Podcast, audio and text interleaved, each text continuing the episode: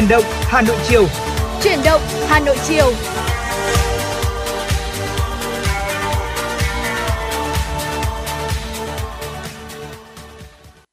Xin kính chào quý vị và các bạn. Nhạc hiệu quen thuộc của truyền động Hà Nội chiều đã vang lên và Quang Minh, Phương Nga rất vui được đồng hành cùng quý vị và các bạn trong 120 phút trực tiếp của chương trình chiều ngày hôm nay. Chương trình truyền động Hà Nội chiều của chúng tôi đang được phát sóng trực tiếp trên tần số FM 96 MHz, Đài Phát thanh và Truyền hình Hà Nội và website hanoitv.vn. Hãy giữ sóng và tương tác với chúng tôi qua số điện thoại quen thuộc của chương trình 024 3773 6688. Vâng thưa quý vị, bên cạnh đường dây nóng quen thuộc 024 3773 6688 thì chúng tôi còn một kênh tương tác nữa thông qua fanpage chính thức của chương trình trên Facebook Chuyển động Hà Nội FM96. Thưa quý vị, à, quý vị à, có thể tương tác với lại chúng tôi qua fanpage bằng cách là nhắn tin hoặc là bình luận vào những cái bài đăng ở trên page à, với bất kỳ một cái vấn đề nào quý vị quan tâm à, bắt gặp ở trên đường di chuyển chẳng hạn hoặc là đơn giản là muốn lắng nghe một à, giai điệu ca khúc nào đó, muốn nhắn gửi đi những giai điệu yêu thương tới cho người thân bạn bè của mình thì chúng tôi chương trình chuyển động Hà Nội luôn sẵn sàng là cầu nối giúp cho quý vị. Còn thì à, ngay bây giờ mở đầu cho chương trình chuyển động Hà Nội chiều ngày hôm nay sẽ là những tin tức đáng quan tâm. Kính thưa quý vị và các bạn, nhiều hoạt động dịch vụ được nới lỏng ở quận Ba Đình, Cầu Giấy, Thanh Xuân và Long Biên tại Hà Nội. Các địa phương đã chuyển từ màu cam xuống vàng sau khi có đánh giá cấp độ dịch mới nhất. Theo đó, ba quận Cầu Giấy, Thanh Xuân và Ba Đình đã được phép bán hàng ăn uống tại chỗ. Ngoài 4 quận chuyển từ màu cam xuống vàng đã điều chỉnh Hà Nội còn 22 quận huyện khác cho phép bán hàng ăn uống tại chỗ bao gồm Hai Bà Trưng, Đống Đa, Bắc Từ Liêm, Tây Hồ, Hoàn Kiếm, Hoài Đức, Thanh Trì, Đông Anh, Long Biên, Hà Đông, Thường Tín, Thanh Oai, Sơn Tây, Đan Phượng, Mê Linh, Thạch Thất, Quốc Oai, Ứng Hòa, Phú Xuyên, Mỹ Đức, Phúc Thọ, Sóc Sơn và Ba Vì. Như vậy, hiện thành phố có 26 quận huyện và thị xã áp dụng các biện pháp hành chính tương ứng cấp độ 2, hàng quán được bán tại chỗ, theo đánh giá cấp độ dịch, Hà Nội vẫn ở mức cấp độ 2, tức nguy cơ trung bình màu vàng. Thưa quý vị, Bộ Y tế cho biết đến nay hơn 1,8 triệu bệnh nhân COVID-19 ở nước ta đã khỏi. Trong số các ca điều trị hiện có hơn 4.700 trường hợp nặng. Kể từ đầu dịch đến nay, Việt Nam có 2.141.422 ca mắc COVID-19, đứng thứ 28 trên 224 quốc gia và vùng lãnh thổ. Trong khi với tỷ lệ số ca nhiễm trên 1 triệu dân, Việt Nam đứng thứ 143 trên 224 quốc gia và vùng lãnh thổ. Đợt dịch thứ tư, số ca nhiễm mới ghi nhận trong nước là 2 triệu 134.788 ca, trong đó có 1 triệu 802.032 bệnh nhân đã được công bố khỏi bệnh. Các địa phương ghi nhận số ca nhiễm tích lũy cao cho đợt dịch này là thành phố Hồ Chí Minh 512.774, Bình Dương 292.492, Hà Nội 108.627, Đồng Nai 99.663 và Tây Ninh 87.131. Tổng số ca được điều trị khỏi là 1.804.849 ca. Số bệnh nhân tử vong, trung bình số tử vong ghi nhận trong 7 ngày qua là 159 ca. Tổng số liều vaccine phòng COVID-19 đã được tiêm là 175 triệu 898.450 liều. Trong đó tiêm mũi 1 là 78 triệu 865.726 liều, tiêm mũi 2 là 73 triệu 881.549 liều, tiêm mũi 3 là 23 triệu 151.175 liều. Kính thưa quý vị và các bạn, Thanh đoàn, Hội Liên hiệp Thanh niên, Hội sinh viên, Hội đồng đội thành phố Hà Nội đã phát động chiến dịch Xuân tình nguyện Tết sẻ chia với nhiều chuỗi hoạt động vì cộng đồng hướng đến thanh thiếu nhi, người dân có hoàn cảnh khó khăn trước thềm Tết Nguyên đán. Hơn 1.300 xuất quà được Thanh đoàn Hà Nội cùng các tổ chức hội, đơn vị tài trợ chuẩn bị gửi tặng đến thanh niên công nhân vệ sinh môi trường có hoàn cảnh khó khăn. Các chiến sĩ bộ đội tại trung đoàn BB692 đang làm nhiệm vụ chống dịch bệnh viện Đa khoa Hà Đông, cơ sở thu dung điều trị người bệnh F0 những món quà cũng được gửi tặng đến các chiến sĩ công an tại Trung đoàn Cảnh sát cơ động, Công an tỉnh phố Hà Nội bị thương trong quá trình thực hiện nhiệm vụ, thiếu nhi tại trung tâm chăm sóc, nuôi dưỡng, điều trị trẻ em khuyết tật, thiếu nhi có hoàn cảnh khó khăn trên địa bàn thành phố Hà Nội và tỉnh Sơn La. Bên cạnh đó, từ ngày 5 tháng 1 đến ngày 22 tháng 1, Hội đồng đội thành phố Hà Nội đã triển khai phát động trong các liên đội thiếu nhi hoạt động gói bánh trưng, viết thiệp chúc Tết mang thông điệp Xuân tình nguyện, Tết sẻ chia Đến nay, 2.000 bánh trưng và 1.200 thiệp chúc Tết do giáo viên làm tổng phụ trách đội, cán bộ, phụ trách đội và đội viên, thiếu nhi, nhi đồng thủ đô tự tay làm, gửi tặng tới thiếu nhi có hoàn cảnh khó khăn trên địa bàn thành phố. Đặc biệt, các đội phản ứng nhanh trong phòng chống dịch bệnh COVID-19 như hỗ trợ nhập liệu, tư vấn hỗ trợ F0 điều trị tại nhà, atm oxy được đảm bảo duy trì xuyên suốt các ngày Tết. Sau 2 ngày xét xử, sáng nay Tòa án Nhân dân thành phố Hà Nội đã tuyên án phạt 8 bị cáo trong vụ án nâng giá thiết bị tại Bệnh viện Bạch Mai về cùng tội lợi dụng chức vụ quyền hạn trong khi thi hành công vụ theo quy định tại Điều 356 khoản 3 Bộ Luật Hình sự. tòa đã tuyên án phạt 4 bị cáo là cán bộ lãnh đạo của bệnh viện Bạch Mai, gồm Nguyễn Quốc Anh, nguyên giám đốc bệnh viện Bạch Mai, 5 năm tù, Nguyễn Ngọc Hiền, nguyên phó giám đốc, 3 năm 6 tháng tù, Trịnh Thị Thuận, kế toán trưởng, trưởng phòng tài chính kế toán, 3 năm tù treo, Lý Thị Ngọc Thủy, phó trưởng phòng tài chính kế toán, 2 năm tù treo. Bốn bị cáo còn lại gồm Phạm Đức Tuấn, cổ đông sáng lập, nguyên chủ tịch hội đồng quản trị, giám đốc công ty công nghệ y tế BMS, công ty BMS, bị tòa tuyên phạt 3 năm tù treo. Ngô Thị Thu Huyền, nguyên phó giám đốc công ty BMS, 2 năm 6 tháng tù treo. Trần Lê Hoàng, nguyên thẩm định viên công ty cổ phần thẩm định giá và dịch vụ tài chính Hà Nội VFS 2 năm tù và Phan Minh Dung, nguyên tổng giám đốc công ty VFS 20 tháng tù. Vừa rồi là những tin tức đầu tiên trong khung giờ chuyển động Hà Nội chiều ngày hôm nay do phóng viên Thu Vân của chúng tôi vừa thực hiện. Còn bây giờ xin mời quý vị thính giả cùng lắng nghe ca khúc Chiều Xuân qua tiếng hát của Thu Phương.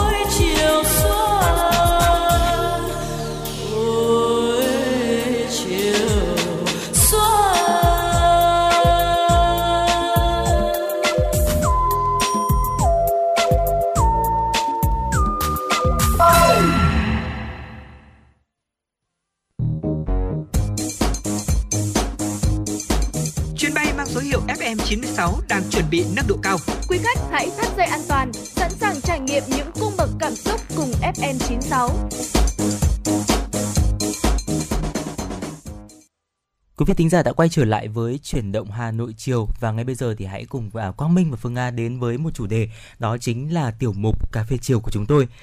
Kính thưa quý vị và các bạn, câu chuyện thương tâm của em bé 3 tuổi nghi bị người tình của mẹ hành hạ giống một cách kỳ lạ với câu chuyện của bé VA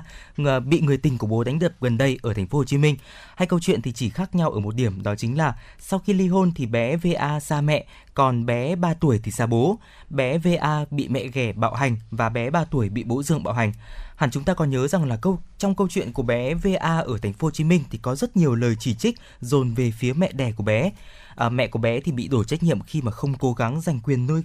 ờ, cả hai đứa con và không nỗ lực hơn nữa để có thể vượt qua sự đe dọa của chồng cũ mà gặp con. Thậm chí là một siêu mẫu có tiếng và có rất là có sức ảnh hưởng ở trên mạng xã hội Facebook dù chưa tìm hiểu kỹ nhưng đã viết một status khá nặng nề. Cô cho rằng là mẹ bé VA bị cấm gặp con nên chắc là bị thần kinh có thể là mang lại nguy hiểm đến tính mạng cho con. Và cô tuyên bố là một người phụ nữ bỏ con là một người phụ nữ tồi chỉ đến khi đến uh, có một những cộng đồng mạng họ uh, kịch liệt phản đối và sự việc lên báo thì siêu mẫu này thì mới xin lỗi mẹ bé VA và sau đó thì xóa dòng trạng thái gây tranh cãi thưa quý vị. Và may thay trong câu chuyện đau thương tương tự của em bé 3 tuổi thì không có nhiều những lời chửi bới nhằm vào người bố đẻ của em. À, không có mấy ai, không còn ai là đổ trách nhiệm và gọi anh là một ông bố tồi khi mà anh không giành được quyền nuôi con nữa hoặc là mắng nhiếc anh không nỗ lực hơn nữa để có thể cứu con. Điều này thì à, may mắn cho anh hơn là trường hợp của người mẹ trong uh, câu chuyện của bé VA của thành phố Hồ Chí Minh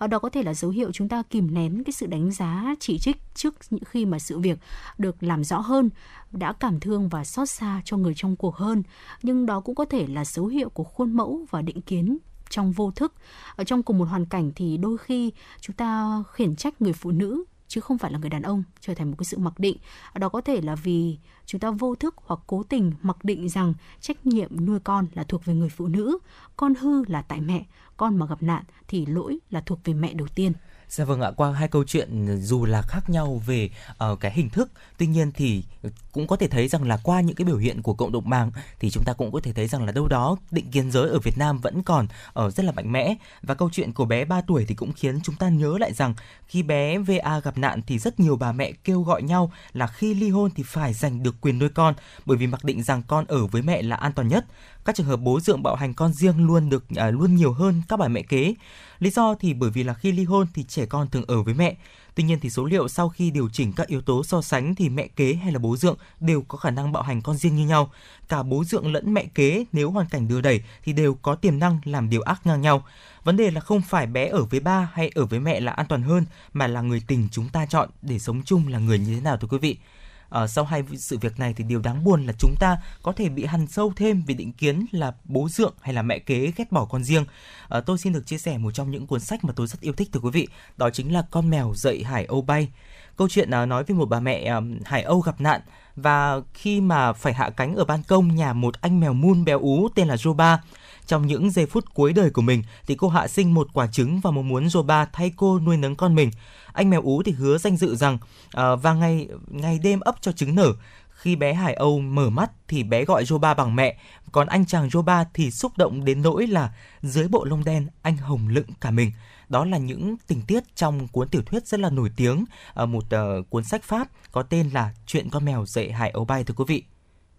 Cuộc sống đầy thách thức để ờ, có thể nuôi dạy được bé Hải Âu rồi là cũng đến nước ngày bé đã trưởng thành và muốn bay cao bay xa. Và Joba thì đã nói rằng là ờ, chúng ta đã bảo vệ con từ khoảnh khắc con mổ vỏ trứng ra đời. Chúng ta đã chăm sóc con mà không hề nghĩ tới việc là biến con trở thành một con mèo. Chúng ta yêu con như một y như yêu một con Hải Âu trong thực tế là tình yêu thương giữa những con vật khác loài thì xảy ra thường xuyên hơn là chúng ta tưởng. Ví dụ như là mẹ gà có thể nuôi một con vịt ừ. hay là một à, mẹ lợn thì có thể nuôi một con hổ chẳng hạn hoặc là mẹ chó thì cũng có thể nuôi một con mèo. Tình yêu ấy thì diễn ra thường xuyên hơn giữa người và vật như câu chuyện tắc răng dựa trên à, bao câu chuyện thật về trẻ con được thú hoang nuôi nấng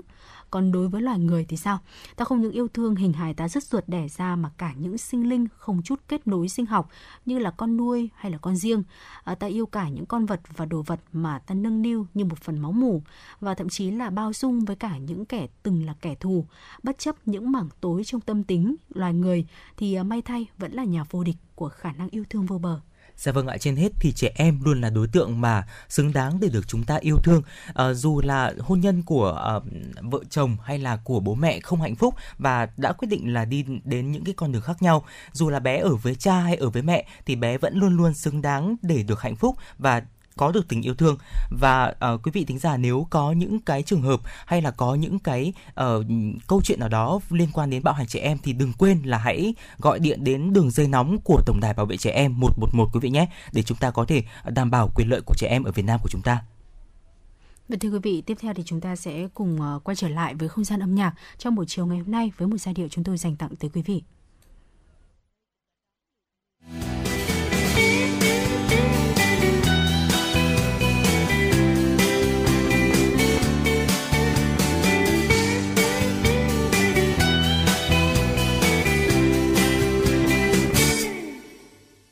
Để hôm qua sau lưng cất bước quay trở về. Để bữa tối ấm áp bên mẹ hiền.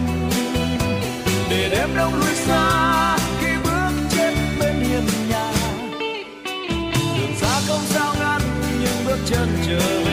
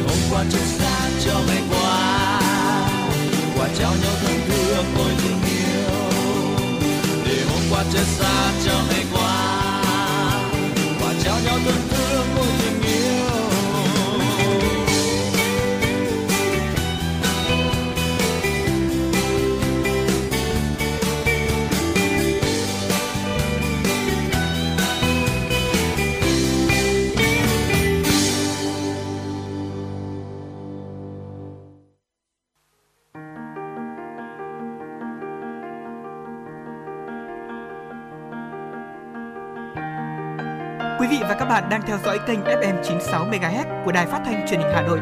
Hãy giữ sóng và tương tác với chúng tôi theo số điện thoại 024 3773 6688. FM 96 đồng hành trên mọi nẻo đường.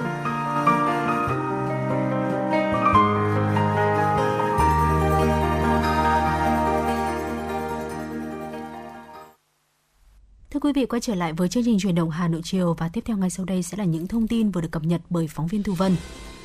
Lễ cúng ông công ông táo năm nay vào ngày thường thứ ba ngày 25 tháng 1 dương lịch, tức là ngày 23 tháng chạp âm lịch, nên có nhiều gia đình đã bắt đầu lễ cúng tiễn táo quân về trời từ ngày 22 tháng 1, tức là ngày 20 tháng chạp.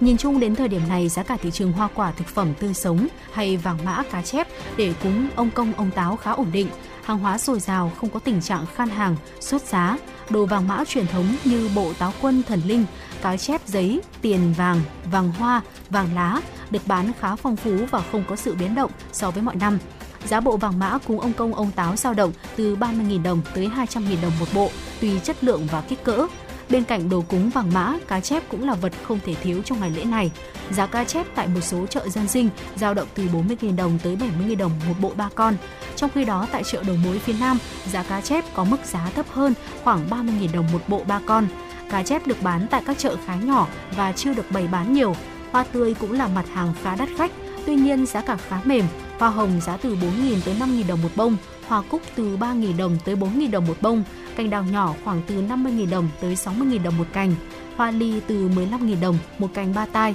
Các loại trái cây cũng khá phong phú về giá cả, không chỉ sắm sửa thắp hương, ông công ông táo, nhiều người còn tranh thủ mua lá rong về chuẩn bị gói bánh trưng. Giá lá rong được dao động trong khoảng từ 70.000 đồng tới 120.000 đồng một bó 20 lá. Kính thưa quý vị và các bạn, ghi nhận lúc 9 giờ 35, công ty vàng bạc đá quý Sài Gòn niêm yết giá vàng SJC ở mức 61,3 đến 61,97 triệu đồng trên một lượng mua vào bán ra, tăng 70.000 đồng trên một lượng ở chiều mua vào và 20.000 đồng trên một lượng ở chiều bán ra so với chốt phiên cuối tuần vừa qua. Cùng thời điểm thì tập đoàn vàng bạc đá quý Doji giá vàng SJC giao dịch ở mức 61.000, xin lỗi quý vị, 61,25 đến 61,9 triệu đồng trên một lượng mua vào bán ra, tăng 50.000 đồng trên một lượng ở cả chiều mua vào và bán ra. Tại công ty Bảo Tín Minh Châu, giá vàng SCC niêm yết của doanh nghiệp giao dịch ở mức 61,41 đến 61,89 triệu đồng trên một lượng mua vào bán ra, tăng 20.000 đồng trên một lượng ở chiều mua vào và 50.000 đồng trên một lượng ở chiều bán ra so với chốt phiên cuối tuần vừa qua. Tại buổi họp báo Tại buổi họp báo báo cáo tình hình thực hiện nhiệm vụ năm 2021, phương hướng kế hoạch năm 2022 của ngành xây dựng diễn ra vào cuối tuần qua, Bộ Xây dựng chỉ ra giá đất chịu tác động từ nhiều yếu tố như nguồn cung, giao dịch, phát triển hạ tầng và trong đó có đấu giá đất. Để biết được rõ mức độ tác động của các yếu tố đến biến động giá trên thị trường bất động sản, Bộ cần có những đánh giá kỹ lưỡng, bài bản và đầy đủ. Thứ trưởng Bộ Xây dựng Lê Quang Hùng nhấn mạnh, việc đấu giá bất thường có tạo ra đợt sốt đất mới hay không, Bộ cũng đang chỉ đạo kiểm tra, kiểm soát để có thông tin chính thống. Thứ hai, cơ hội tạo suất đất không chỉ là do đấu giá mà còn bởi nhiều yếu tố khác nữa. Tuy nhiên, Bộ cũng xác nhận giá nhà giao dịch trên thị trường năm 2021 tăng so với 2 năm trước ở một số trường hợp như căn hộ cao cấp tăng 0,5%, căn hộ trung cấp tăng 2-3%, đất nền tăng 3-5%. Cá biệt một số nơi tăng trên 10% như thành phố Hồ Chí Minh hay một số địa phương có xu hướng sắp nhập các đơn vị hành chính hoặc phát triển hạ tầng, trong đó giá thuê đất ở khu công nghiệp tăng từ 10 tới 20%.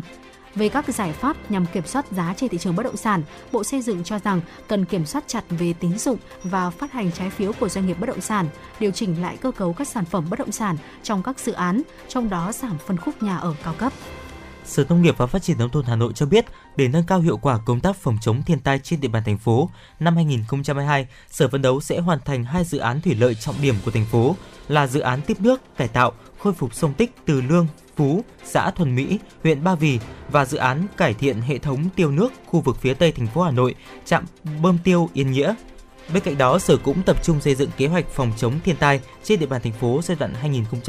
2021-2025, định hướng đến năm 2030 xây dựng kế hoạch nâng cao năng lực công trình phòng chống thiên tai của hệ thống các tuyến đê, các kè bảo vệ bờ sông, tăng cường công tác tham mưu, tập trung đầu tư nâng cấp hệ thống đê sông Hồng, sông Đáy, sông Đuống, nâng đê Tả Bùi, Tả Tích lên thành tuyến đê cấp 3.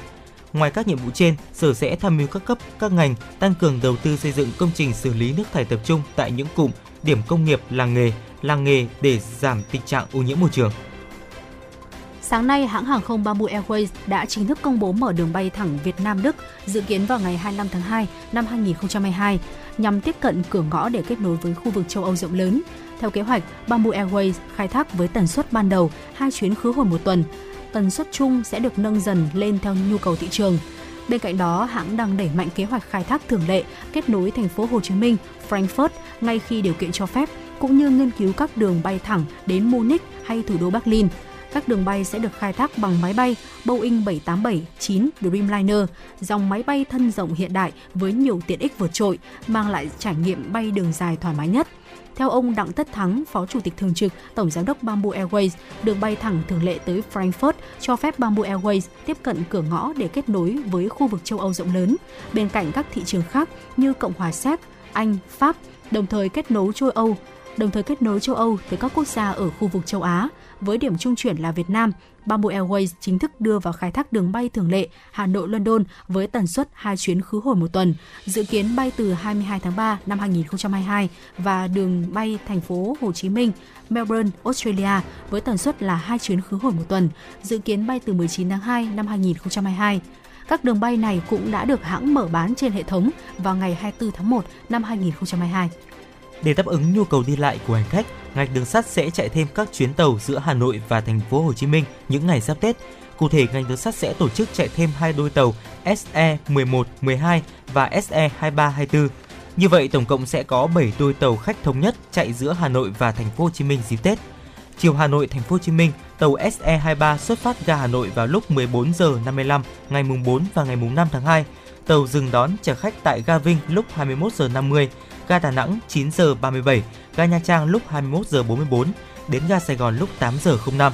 Chiều Thành phố Hồ Chí Minh, Hà Nội, tàu SE24 xuất phát ga Sài Gòn lúc 15 giờ 25 các ngày 27 và ngày 28 tháng 1 năm 2022. Tàu dừng đón chở khách tại ga Nha Trang lúc 0 giờ 36, ga Đà Nẵng lúc 10 giờ 47, ga Vinh lúc 21 giờ 47, đến ga Hà Nội lúc 4 giờ 17 tàu SE12 xuất phát ga Sài Gòn lúc 7 giờ 45 các ngày mùng 3 và mùng 4 tháng 2. Tàu dừng đón và chở khách tại ga Nha Trang lúc 15 giờ 23, ga Quảng Ngãi lúc 22 giờ 51, ga Đồng Hới lúc 9 giờ 22, ga Vinh lúc 13 giờ 58, ga Thanh Hóa lúc 17 giờ 09, đến ga Hà Nội lúc 21 giờ 11.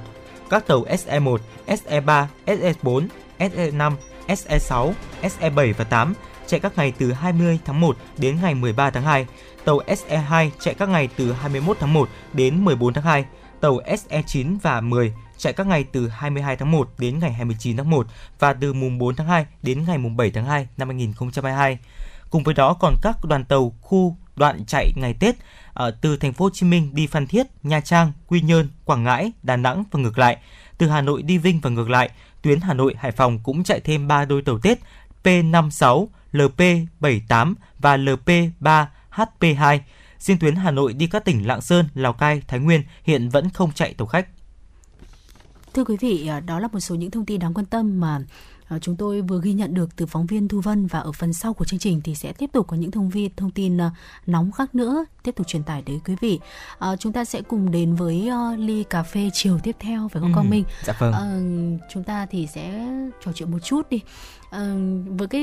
thời buổi hiện nay thì có thể thấy là với cái sự phát triển rất là nhanh của những cái ứng dụng ờ, đặt đồ ở trên mạng ờ, đồ ăn này, rồi là tới tất cả từ đồ ăn cho tới tất cả những cái đồ vật dụng gì, từ văn thư hay là những cái đồ dùng mà chúng ta muốn ờ, nhờ ai đó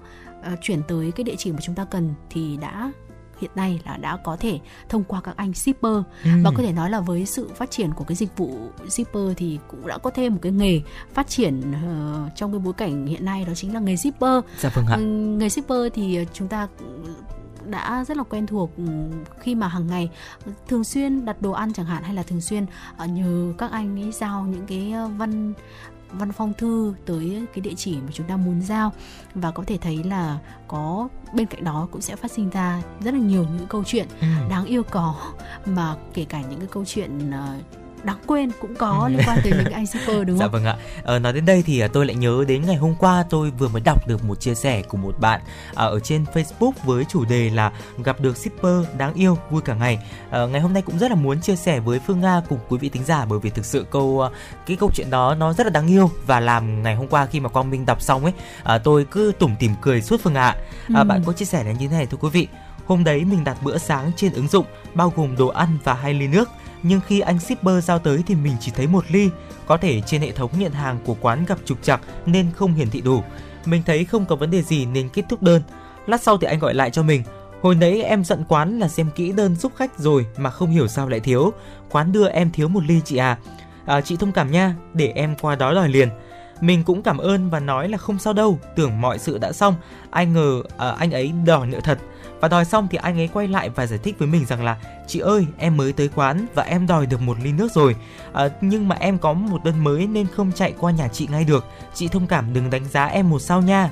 mấy bữa nay ế quá mà bị một sao là em ngồi chơi tới chiều luôn thực sự là nghe những cái lời chia sẻ của anh shipper này thì mình cảm Nó thấy rất rất là đáng thật. yêu đúng Ừ, rồi ạ Nó chân Ờ, thật nên là nó đáng yêu. Ừ. Và nếu mà đây là một bạn ờ, một vị khách cũng rất là dễ tính. Nếu mà gặp phải một vị khách mà khó tính mà sau khi mà nghe những cái lời chia sẻ rất là chân thật của anh ờ, shipper này thì mọi người cũng sẽ nguôi ngoai hết không có giận nữa phải không ạ? Đúng rồi, chính xác nếu như mà tôi trên hệ thống mà có 10 sao thì cũng đánh giá 10 sao cho anh shipper Dạ vâng này ạ. rồi đấy. Vâng, ờ, và có thể thấy là trong cái cuộc sống bận rộn hàng ngày mà với một cái câu chuyện vừa rồi vị thính giả đó có chia sẻ cũng như là chúng ta có vô tình bắt gặp được cái Ừ. chia sẻ đó của họ ở trên mạng thì có thể thấy là cuộc sống của chúng ta nó bất ngờ nó được xoa dịu đi chút Ừ. phần nào đúng không nào? Dạ vâng ạ. Ờ, ví dụ như Quang Minh thì ạ khi mà tôi à, đã từng gặp một vài những cái anh shipper mà cũng tạm gọi là ờ, những anh shipper đáng yêu mà gọi là ờ, làm cho ngày hôm đấy của mình rất là nhiều năng lượng đấy thưa quý vị. Ví dụ như là tôi đơn giản là tôi đặt đồ ăn thôi nhưng mà hôm đấy là trời mưa thì anh ấy ờ, thay vì cái việc là anh ấy đứng ở ngoài đường thì anh ấy đã ờ, mặc áo mưa vào và anh ấy đi tận vào sảnh nhà tôi và Ừ. đưa bằng hai tay nha, đưa bằng hai tay và nói rằng là chúc anh ngon miệng. Đó Ừ. thì thực sự nó chỉ là một cái câu nói rất là nhỏ thôi tuy nhiên thì nó lại cảm thấy mình rằng là ừ hình như là hôm đấy mình ăn cũng ngon miệng hơn thật đấy ạ còn không biết là Ừ. phương nga thì sao phương nga đã từng gặp ờ, những cái câu chuyện gì với những cái anh shipper mà có thể chia sẻ cùng với quang minh hay là quý vị thính giả không ạ Ừm, ví dụ như này tôi thì cũng thi thoảng là đặt đồ online thì ờ, cũng thường xuyên là giao tiếp với lại các anh shipper thì cũng rất là thấy là các các anh shipper chủ yếu là trong độ tuổi ví dụ như là những anh shipper mình gặp ấy chủ Ừ. yếu là trong độ tuổi là sinh viên hoặc là có thể là ờ, nhiều hơn một chút thôi. Tuy nhiên cũng tầm cái độ tuổi trẻ trẻ như vậy. Và khi mà họ giao hàng đến cho mình ấy, lúc nào cũng sẽ gọi điện khi mà nào mà mình gọi điện trước sau đó sẽ đến ừm, giao hàng. Thì nếu mà mình có bận mình chưa có ở trên nhà mà chưa có chạy xuống lấy được đồ ngay thì sẽ nhờ các anh ấy là anh ơi anh để hộ em là Ừ. vào cái chỗ nào nó kín kín một chút ở trước cửa nhà em rồi lát nữa em ờ, xong việc rồi em chạy xuống em lấy ngay Ừ. thì anh ấy để xong rồi anh ấy sau đó thì ờ, anh ấy còn gọi điện lại cho mình dặn là anh chị ơi em để gọi vào một cái chỗ ờ, em giấu kỹ vào một cái chỗ gốc cây này này này dày rồi lát nữa chị xuống lấy ngay nhé Ừ. kia nói chung là cảm thấy là cái người shipper đó nó họ không chỉ đơn thuần là hoàn thành xong cái việc là họ đưa hàng tới cho mình mà họ còn rất là lo lắng họ còn rất là tận tâm có trách nhiệm tận tâm Ừ. đúng rồi Dạ vâng ạ, nói đến đây thì Quang Minh nhớ đến một câu chuyện rất là buồn cười đó chính là Quang Minh thì có đặt uh, pate. Quang Minh đặt pate tuy nhiên thì cái sảnh chung cư nhà Quang Minh thì uh, thưa quý vị lại không nhận đồ ăn tươi nên là Ừ. hôm đó thì tôi lại đi vắng tôi không ở nhà. Thì tôi cứ đinh ninh rằng là sẽ được gửi ở sảnh lễ tân. Tuy nhiên thì anh shipper mang vào và nhân viên lễ tân thì họ không chấp nhận. Vì vậy nên là anh ấy đã uh, bảo rằng là em sẽ giấu ở trong một cái bụi hoa hồng. Ừ. thì anh đi về thì anh lấy ở cái chỗ đó. Và anh ấy còn chụp cho tôi rõ ràng là cái bụi hoa hồng đó là bụi hoa hồng số mấy gần cái cột điện mà trông nó như thế nào. Và đúng Ừ. là ngày hôm đấy là tôi đi về là tôi cũng vừa đi tìm cái hộp ba t mà tôi cũng vừa buồn cười. Bởi vì là cái cái cái cách của anh ấy cũng rất là khôi hài và cũng như phương nga chia sẻ đấy ạ. Ờ, những anh shipper thì họ hoàn thành cái công việc không chỉ đơn giản là họ hoàn thành xong cái cuốc để họ ờ, có một cái công sức xứng đáng để ờ, có cái tiền lương xứng đáng đâu ạ. Mà họ còn tận tâm và thực sự là ờ, quan tâm đến khách hàng nữa thưa quý vị và shipper thì không chắc chắn chúng ta đã biết là không hề là một cái công việc ờ, đơn giản và nhẹ Ừ. nhàng Ờ, với cái thời tiết khô tạnh nắng giáo thì không sao nhưng mà nếu như thời tiết mưa gió lạnh rét Ừ, và thậm chí là như cái giai đoạn covid 19 vừa rồi mà chúng ta đã trải qua một giai đoạn giãn cách đúng không ạ Ừ, hàng dạ vâng. quán ở bên ngoài là đóng cửa ho- hoặc là đóng cửa hoặc là chỉ có có là cho bán mang về thôi Ừ. không có cho ăn tại chỗ. Thì những cái bữa ăn hàng ngày trải qua của các anh shipper đấy nó cũng khó khăn hơn bình thường rất là nhiều. Tuy nhiên thì chính trong những cái giai đoạn đấy thì chúng ta lại cảm thấy là cần các anh ấy hơn Ừ, bao giờ hết. Dạ vâng và xác. lại càng cảm thấy trân trọng cái sức lao động các anh ấy bỏ ra cho cái công việc này. Và có những cái nghề shipper có những anh shipper như vậy thì cái cuộc sống của chúng ta trong những cái uh, công đoạn là chiều chuyển giao hàng hóa nó cũng trở nên nó dễ dàng và nó thuận tiện hơn rất là nhiều công việc nặng nhọc nặng nhọc là như thế nhưng mà cũng có thể thấy là thông qua những cái chia sẻ vừa rồi của chúng ta thì Cang Hy vẫn giữ được cái sự đáng yêu. Dạ vâng ạ. Còn quý vị tính giả có những câu chuyện gì liên quan đến shipper hay là những câu chuyện uh, đáng yêu trong cuộc sống của chúng ta thì cũng có thể tương tác với chúng tôi qua số điện thoại uh, quen thuộc của chương trình 024 3773 6688. Quang Minh, Phương Nga và thư ký Thu Vân của chúng tôi luôn sẵn sàng để có thể tiếp nhận những cuộc gọi của, quý vị thính giả. Còn bây giờ thì chúng ta hãy cùng quay trở lại với không gian âm nhạc của FM96 với ca khúc Đếm ngày xa em qua tiếng hát của Olisi và Lưu Hoàng.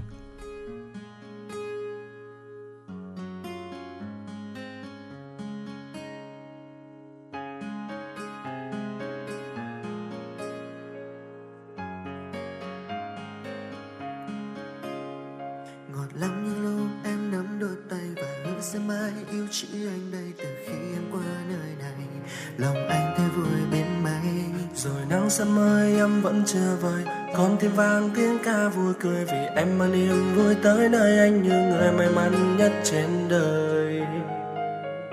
Nào đâu, chẳng được bấy lâu,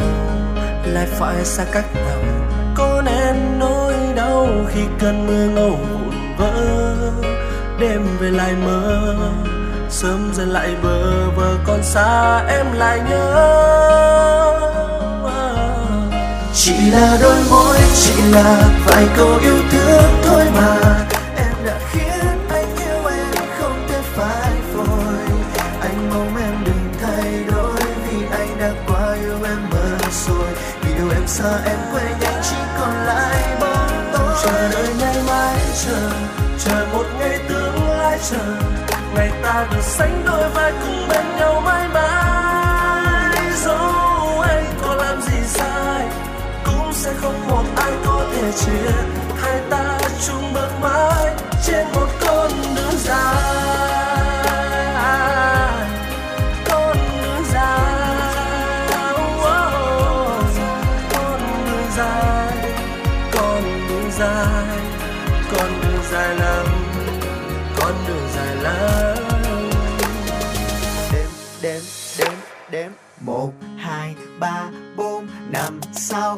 Ngày trôi đi em giờ có nhớ về anh hay nhớ về ai? Bao ngày thật là dài khi anh không có em bên cạnh. Anh cảm thấy rất già lạnh mà làm sao cho em yêu hiểu thấu khi mình không ở bên nhau? Oh, until Wednesday, Thursday, Friday, Saturday, Sunday, okay, oh wait anh chẳng thể nào nghĩ về em hay nghĩ về ai.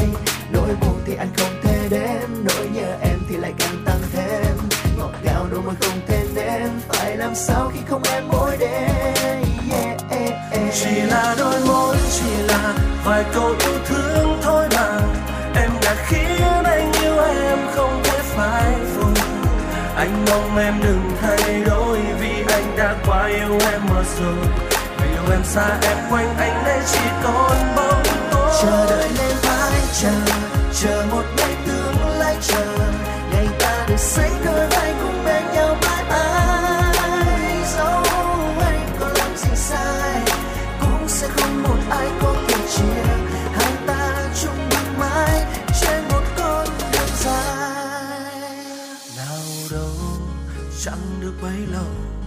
lại phải xa cách nhau. Có nên nỗi đau khi cơn mưa ngâu vụn vỡ, đêm về lại mơ, sớm rơi lại bờ vờ còn xa em lại nhớ.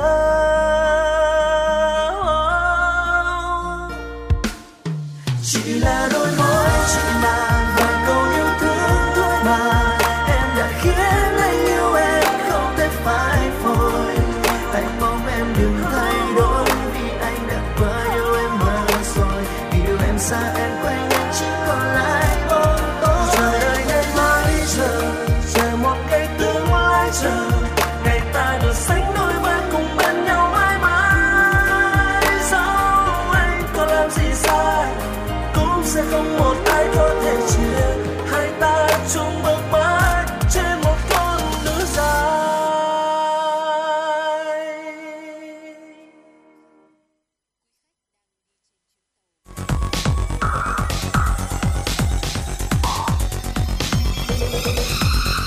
và các bạn đang theo dõi kênh FM 96 MHz của đài phát thanh truyền hình Hà Nội. Hãy giữ sóng và tương tác với chúng tôi theo số điện thoại 024 3773 6688.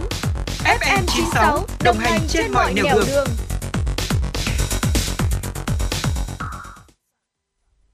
Thưa quý vị, quay trở lại với chương trình chuyển động Hà Nội chiều, chúng ta sẽ cùng nhau ờ, tiếp tục dòng chảy thông tin.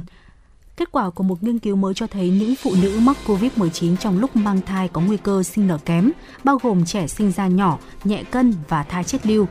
Nghiên cứu do Viện Sinh học Hệ thống ở thành phố Seattle của Mỹ dẫn đầu dựa trên hồ sơ sức khỏe của 18.000 phụ nữ sinh con ở Mỹ trong khoảng thời gian từ tháng 3 năm 2020 đến tháng 7 năm 2021 khoảng 880 người trong số này đã có kết quả xét nghiệm dương tính với virus SARS-CoV-2 khi mang thai và dữ liệu của họ được so sánh với dữ liệu của những bà mẹ khác chưa từng bị nhiễm virus. Kết quả nghiên cứu trên đã được chia sẻ trên tạp chí y tế The Lancet uy tín vào ngày 13 tháng 1. Tiến sĩ Samantha Piakos, tác giả của bài báo xác nhận, chúng tôi phát hiện ra rằng việc nhiễm virus SARS-CoV-2 dẫn đến tỷ lệ sinh non và thai chết lưu tăng lên, phần lớn là do nhiễm bệnh trong giai đoạn tam cá nguyệt thứ nhất và thứ hai. Trong nghiên cứu các thai phụ mắc COVID-19 ở thể nhẹ hoặc trung bình và bài báo tiết lộ rằng kết quả sinh nở không tốt vẫn có thể xảy ra ngay cả khi người mẹ không gặp bất kỳ vấn đề về hô hấp nào do các bệnh này. Tuy nhiên, mức độ nghiêm trọng của tình trạng mắc bệnh ở người mẹ không tương quan với tuổi thai khi sinh, theo nghiên cứu. Theo một tuyên bố của chính phủ Cameroon, pháo hoa bốc cháy lên mái nhà của tòa nhà trước khi ngọn lửa lan sang các khu vực chứa khí đốt dùng để nấu ăn. Các nhân viên tại hộp đêm Liz Nightclub Yapa ban đầu cho biết đám cháy là do chập điện. Người phát ngôn của chính phủ Cameroon Rene Emmanuel Sadi cho biết thảm kịch xuất phát từ những vụ nổ pháo hoa thường xuyên được sử dụng ở những nơi này. Đầu tiên là tia lửa của pháo hoa bén vào trần của tòa nhà và sau đó gây ra hai vụ nổ lớn. Đám cháy bắt đầu diễn ra vào khoảng 2 giờ 30 phút ngày 23 tháng 1 theo giờ địa phương. Chính quyền Cameroon đã triển khai cuộc điều tra về vụ cháy hộp đêm. Vụ hỏa hoạn xảy ra khi quốc gia Trung Phi tổ chức giải bóng đá cấp các quốc gia châu Phi kéo dài một tháng với sự tham gia của hàng nghìn cầu thủ và người hâm mộ đến từ khắp châu lục. Tổng thống Cameroon Paul Biya cho biết trong một tuyên bố cho rằng các cầu thủ và người hâm mộ có thể yên tâm về sự an toàn. Ngày hôm qua, theo giờ địa phương, Mỹ đã khuyến cáo công dân rời khỏi Ukraine và lệnh sơ tán các thành viên gia đình của Đại sứ quán Mỹ tại quốc gia này về nước. Trong một thông báo, Bộ Ngoại giao Mỹ cho phép các nhân viên được thuê trực tiếp của Mỹ tự nguyện rời đi và chỉ thị cho các thành viên gia đình đủ điều kiện rời khỏi đại sứ quán tại thủ đô Kiev do mối đe dọa về hành động quân sự của Nga. Ngoài ra, các công dân Mỹ ở Ukraine cũng nên xem xét rời đi ngay bằng các phương tiện giao thông thương mại hoặc tư nhân khác. Khuyến cáo của Mỹ được đưa ra trong bối cảnh căng thẳng vấn đề Ukraine giữa Nga và các nước phương Tây leo thang. Vòng đàm phán mới nhất giữa Mỹ và Nga đã không đạt được kết quả, trong khi Nga và phương Tây lại tiếp tục khẩu chiến liên quan đến cáo buộc Nga âm mưu dựng chính âm mưu dựng chiến quyền thân Nga tại Ukraine, sau đó tiến hành một cuộc tấn công quân sự. Một thông tin quốc tế đáng chú ý tiếp theo, kính thưa quý vị và các bạn, biến chủng Omicron của virus SARS-CoV-2 đang ở giai đoạn lây nhiễm cộng đồng ở Ấn Độ. Biến chủng này hiện đã trở thành chủng trội của virus SARS-CoV-2 tại một loạt các đô thị lớn của Ấn Độ. Nội dung này được đề cập trong bản tin mới nhất của Hiệp hội Nghiên cứu về gen SARS-CoV-2 Ấn Độ. Bản tin khoa học này cũng cho biết dòng đột biến BA2, một biến thể phụ của Omicron cũng đã xuất hiện ở khá nhiều địa phương của Ấn Độ. Bản tin xuất bản ngày 10 tháng 1 cho biết tới thời điểm hiện tại, hầu hết các ca nhiễm biến chủng Omicron tại Ấn Độ là không có triệu chứng hoặc bị thể nhẹ. Tuy nhiên, số lượng ca phải nhập viện và điều trị tích cực trong làn sóng lây nhiễm hiện tại vẫn đang tăng. Điều đó có nghĩa là mức độ đe dọa của virus SARS-CoV-2 không thay đổi. Ngoài ra, sự xuất hiện của dòng đột biến BA.2 cũng khiến việc sàng lọc dựa trên gen S có khả năng âm tính giả cao. Dự báo sự lan truyền của biến chủng Omicron tại Ấn Độ hiện tại chủ yếu là lây nhiễm trong nội địa chứ không phải do du khách nhập cảnh. Cơ quan này đang cập nhật đến chiến lược lấy mẫu và giải trình tự gen của virus để giải bài toán giám sát sự biến đổi bộ gen của virus SARS-CoV-2. Các nhà khoa học tiếp tục khuyến cáo việc duy trì các biện pháp phòng chống dịch và tiêm chủng vẫn là lá chắn hiệu quả nhằm đối phó với tất cả các đột biến của virus SARS-CoV-2. Theo tiến sĩ Supakit Sirilak, Cục trưởng Cục Khoa học Y tế, Bộ Y tế Công cộng Thái Lan, 86,8% trong số 3.711 mẫu được phân tích từ ngày 11 tới ngày 17 tháng 1 là của biến thể Omicron, trong khi chỉ có 13,2% là biến thể Delta. Cụ thể, đối với khách du lịch quốc tế đến Thái Lan trong thời gian này, trong 1.437 mẫu được thu thập có 96,9% là Omicron và chỉ 3,1% là Delta. Trong số 2.274 mẫu được thu thập từ các trường hợp lây nhiễm trong nước, Omicron chiếm 80,4%, trong khi Delta chiếm 19,6%. Tiến sĩ Subakit cho biết, các phân tích ngẫu nhiên về những người mắc COVID-19 nhiều lần cho thấy khả năng miễn dịch chống lại các biến thể trước đó không hiệu quả trong việc bảo vệ chống lại Omicron.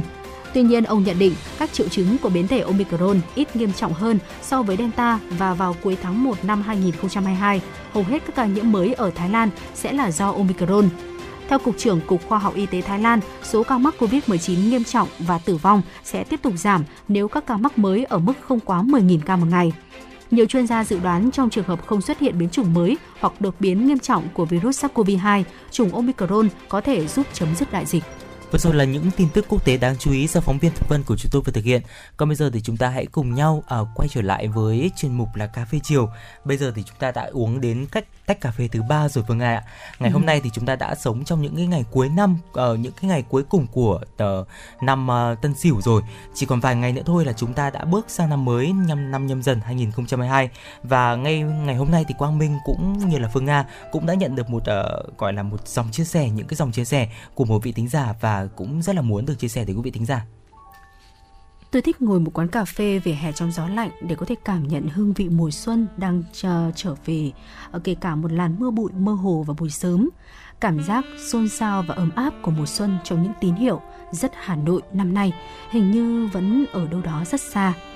Thực ra mùa xuân vẫn đến đúng nhịp thời gian của nó, nhưng lòng người thì đã mang một tâm thế khác. Vào thời gian này của những năm trước, không khí Tết đã bắt đầu thổi qua những khu phố Hà Nội.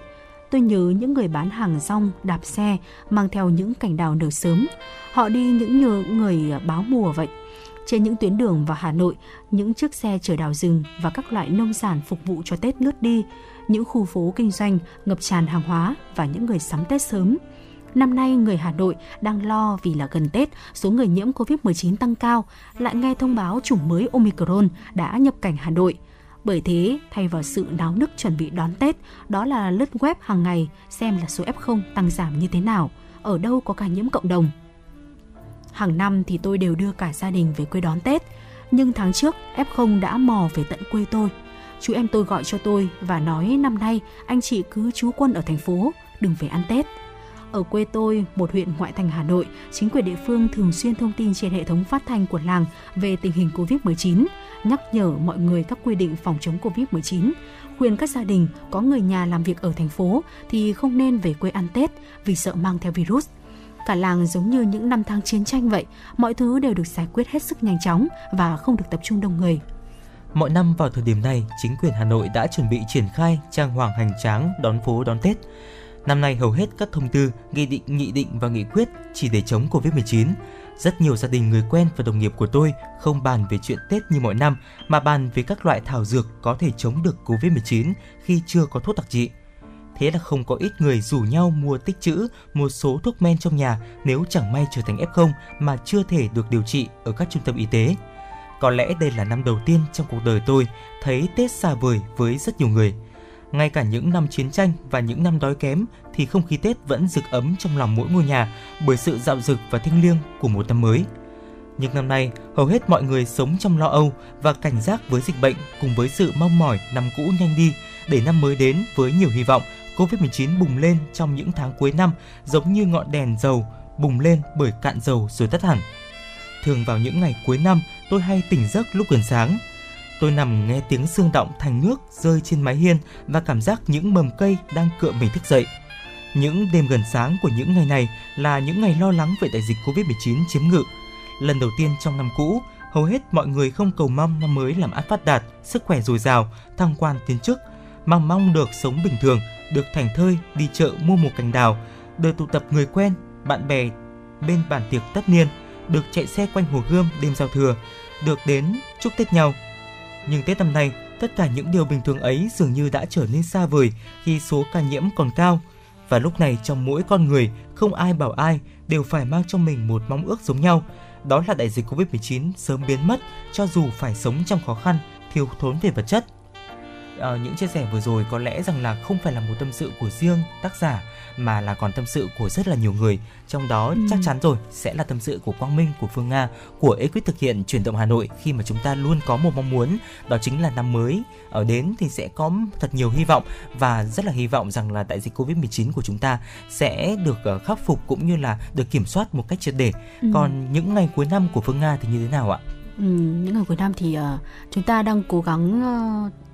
để ờ, có thể kết thúc công việc của mình sớm đúng không dạ nào? vâng. Ờ, và bên cạnh đó thì ờ,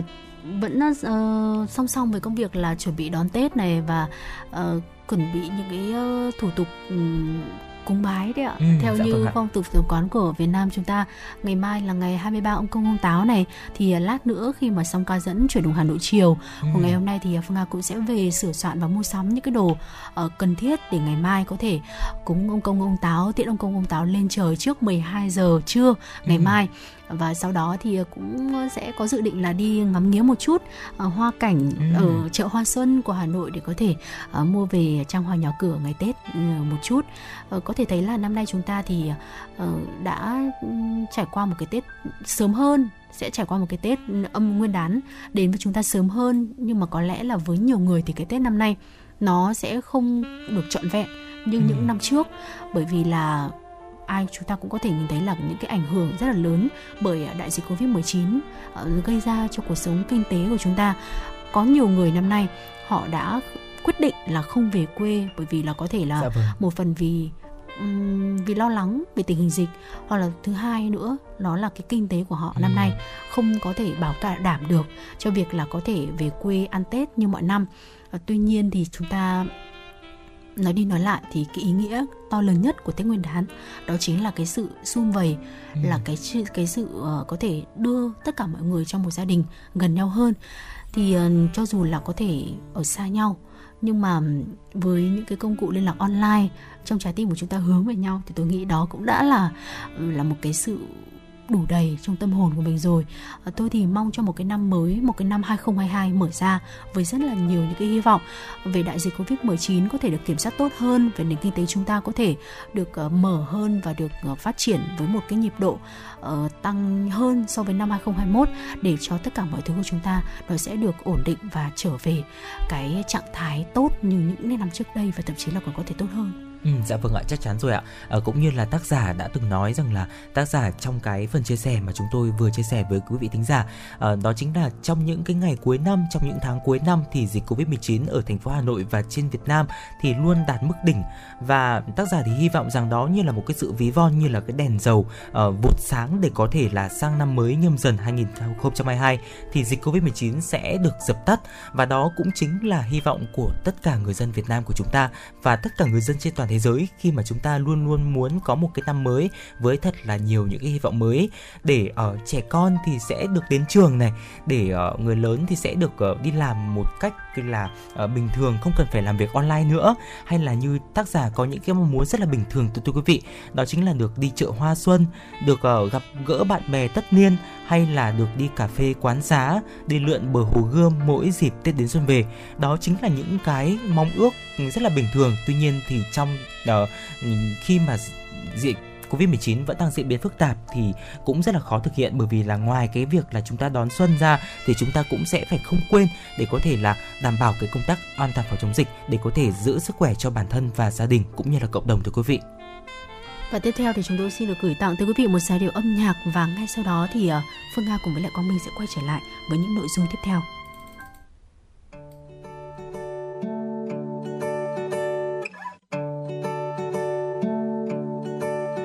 đường về quê thấy sao trong lòng vui ghê.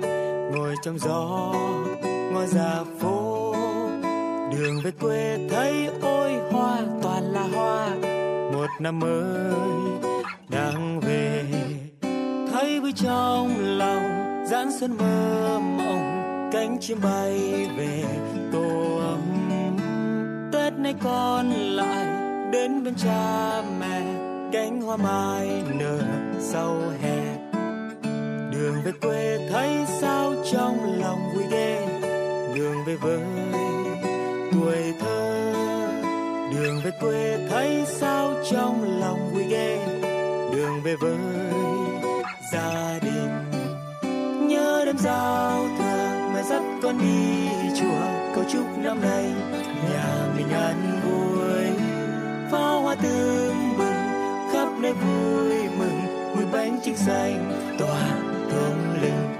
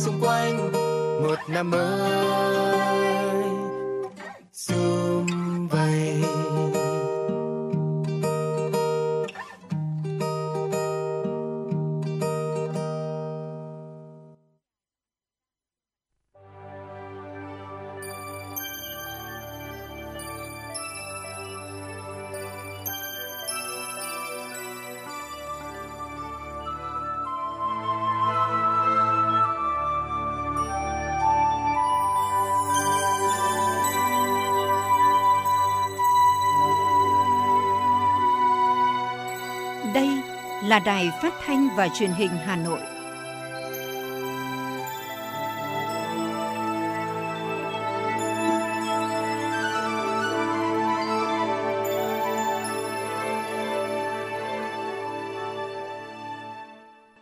Quý vị và các bạn thân mến, bây giờ là 17 giờ. Quý vị và các bạn đang lắng nghe chương trình Truyền động Hà Nội chiều phát trên sóng FM 96 MHz của Đài Phát thanh và Truyền hình Hà Nội. Chương trình của chúng tôi cũng đang được phát sóng trực tuyến trên trang web hanoitv.vn. Quý vị và các bạn hãy tương tác với chúng tôi qua số điện thoại quen thuộc của chương trình là 024 3773 6688. Còn bây giờ hãy cùng Quang Minh và Phương Nga cập nhật những tin tức đáng chú ý. Thưa quý vị, hướng tới kỷ niệm 120 năm ngày sinh đồng chí Nguyễn Phong Sắc, mùng 1 tháng 2 năm 1902, mùng 1 tháng 2 năm 2022. Sáng nay, Học viện Chính trị Quốc gia Thành phố Hồ Chí Minh phối hợp với Ban Tuyên giáo Trung ương và Thành ủy Hà Nội tổ chức hội thảo khoa học với chủ đề Đồng chí Nguyễn Phong Sắc, người cộng sản kiên trung, nhà lãnh đạo tiền bối tiêu biểu của Đảng và Cách mạng Việt Nam – các đồng chí Ủy viên Bộ Chính trị, Giáo sư Tiến sĩ Nguyễn Xuân Thắng, Giám đốc Học viện Chính trị Quốc gia Hồ Chí Minh, Chủ tịch Hội đồng Lý luận Trung ương, đồng chí Đinh Tiến Dũng, Bí thư Thành ủy, Trưởng đoàn đại biểu Quốc hội thành phố Hà Nội dự và chủ trì hội thảo. Phát biểu khai mạc và đề dẫn hội thảo, Giám đốc Học viện Chính trị Quốc gia Hồ Chí Minh Nguyễn Xuân Thắng khẳng định, Hội thảo là hoạt động thiết thực nhằm ôn lại cuộc đời hoạt động cách mạng, vẻ vang của đồng chí Nguyễn Phong Sắc, người cộng sản kiên trung, nhà lãnh đạo tiền bối tiêu biểu của Đảng và cách mạng Việt Nam, người con ưu tú của quê hương Hà Nội đã phấn đấu, hy sinh trọn đời cho sự nghiệp cách mạng của Đảng và dân tộc đồng thời bày tỏ sự tri ân sâu sắc của các thế hệ hôm nay đối với những cống hiến của đồng chí với Đảng và cách mạng Việt Nam. Phát biểu chào mừng hội thảo, Bí thư Thành ủy Hà Nội Đinh Tiến Dũng cho biết, đồng chí Nguyễn Phong Sắc, một chiến sĩ cộng sản kiên cường, mẫu mực, thủy chung, một người con yêu dấu của Đảng và của Hà Nội, học tập và vận dụng sáng tạo, tư duy khoa học, phong cách làm việc, ý chí trung kiên, bất khuất của đồng chí Nguyễn Phong Sắc, nhà cách mạng tiền bối tiêu biểu của cách mạng Việt Nam, thành phố Hà Nội hôm nay tự hào với nhiều thành tựu nổi bật trong sự nghiệp xây dựng và bảo vệ thủ đô xã hội chủ nghĩa theo con đường đổi mới của Đảng, Đảng bộ chính quyền và nhân dân thủ đô luôn đoàn kết, một lòng, không ngừng đổi mới sáng tạo, chung sức đồng lòng xây dựng gương mẫu xây dựng thủ đô, xứng với niềm tin yêu của cả nước, được nhân dân trong và ngoài nước cùng bạn bè quốc tế ca ngợi.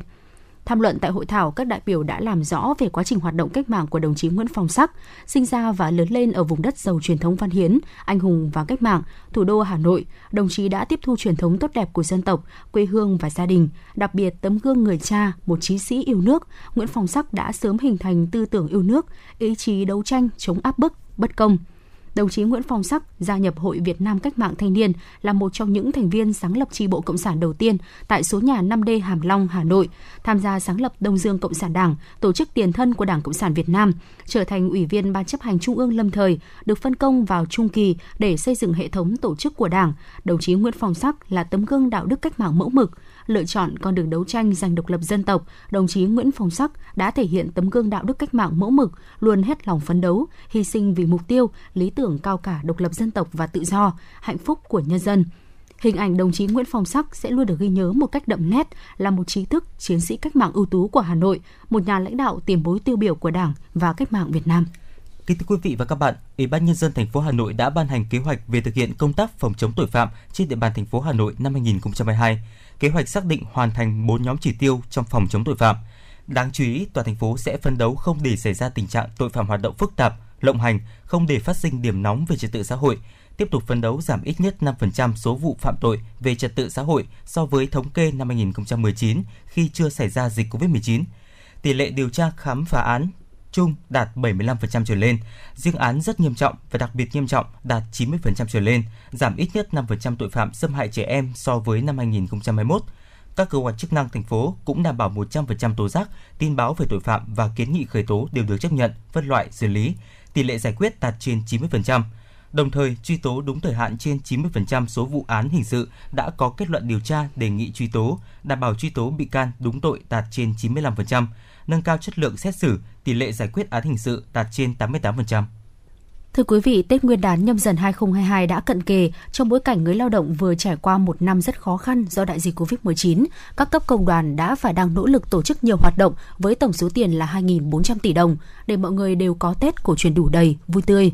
Theo Phó Chủ tịch Tổng Liên đoàn Lao động Việt Nam Ngọ Duy Hiểu, Công đoàn Việt Nam đã ban hành kế hoạch tổ chức các hoạt động chăm lo cho người lao động đón Tết Nguyên đán nhâm dần 2022 từ sớm trong đó trọng tâm là chương trình Tết Xung Vầy, Xuân Bình An, tập trung ở các khu công nghiệp, khu chế xuất, khu kinh tế và những nơi có đông người lao động nhưng phải phù hợp với tình hình thực tế, căn cứ diễn biến dịch COVID-19.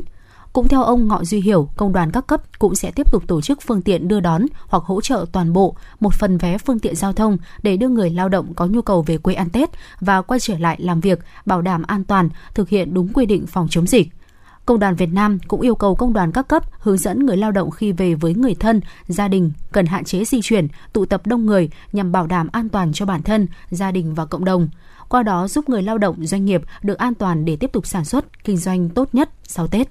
Kính thưa quý vị và các bạn, những ngày này, các cấp hội Liên hiệp Phụ nữ thành phố Hà Nội đã và đang tổ chức nhiều hoạt động chăm lo cho phụ nữ, trẻ em có hoàn cảnh khó khăn, đảm bảo mọi người, mọi nhà đều có Tết. Bằng những việc làm cụ thể, thiết thực, các cấp hội phụ nữ thành phố đồng hành, chia sẻ về vật chất, tinh thần với hội viên, giúp họ được đón Tết trong không khí vui tươi và đầm ấm. Phó Chủ tịch Hội Liên hiệp Phụ nữ thành phố Hà Nội Lê Thị Thiên Hương cho biết, với phương châm không để hội viên phụ nữ khó khăn mà không có Tết, Hội Liên hiệp Phụ nữ thành phố đã chỉ đạo các cấp hội tổ chức khảo sát các trường hợp cần giúp đỡ và trợ cấp, đẩy mạnh công tác tuyên truyền vận động hỗ trợ. Nhờ đó đã huy động được sự tham gia tích cực của các đơn vị, doanh nghiệp, nhà hảo tâm trên địa bàn. Những phần quà yêu thương đến với chị em vào dịp Tết đến xuân về là nguồn động viên, khích lệ để các gia đình hội viên phụ nữ có thêm động lực vượt qua khó khăn, đón Tết cổ truyền vui tươi, đầm ấm, vươn lên ổn định cuộc sống.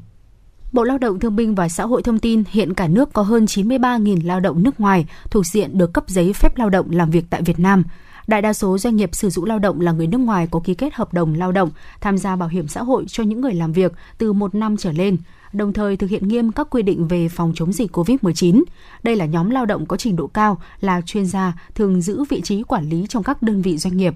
Tại Hà Nội năm 2021, Sở Lao động Thương binh và Xã hội đã cấp mới và cấp lại giấy phép cho hơn 10.000 lao động, bằng 11% số lao động nước ngoài làm việc tại Việt Nam trên phạm vi cả nước. Trong năm 2022, công tác cấp phép cho lao động nước ngoài làm việc tại Việt Nam tiếp tục được ngành lao động thương binh và xã hội chú trọng thực hiện. Bộ Lao động Thương binh và Xã hội vừa có quyết định phê duyệt phương án điều tra về lao động, tiền lương và mức sống tối thiểu của người lao động trong các loại hình doanh nghiệp năm 2022. Kết quả điều tra là cơ sở để các cơ quan chức năng xem xét việc điều chỉnh mức lương tối thiểu năm 2023 và hoạch định chính sách về lao động, tiền lương tối thiểu trong các loại hình doanh nghiệp. Công tác điều tra được triển khai tại 18 tỉnh thành phố bao gồm Hà Nội, Hải Phòng, Cần Thơ, Thành phố Hồ Chí Minh và các tỉnh thành phố Hải Dương, Bắc Ninh, Quảng Ninh, Vĩnh Phúc, Hòa Bình, Thanh Hóa, Nghệ An, Đà Nẵng, Khánh Hòa, Đắk Lắk, Đồng Nai, Bình Dương, Bà Rịa Vũng Tàu và Long An. Dự kiến các địa phương sẽ có 2.000 doanh nghiệp được lựa chọn để điều tra. Nội dung điều tra tập trung vào hoạt động sản xuất, kinh doanh của doanh nghiệp, tình hình lao động tiền lương, tiền thưởng, phụ cấp và thu nhập của một số nghề, công việc của người lao động. Thưa quý vị và các bạn, tiếp theo chúng ta sẽ cùng đến với một giai điệu âm nhạc chúng tôi gửi tặng quý vị. Giai điệu của ca khúc Chút thư tình người lính biển. Mời quý vị cùng lắng nghe.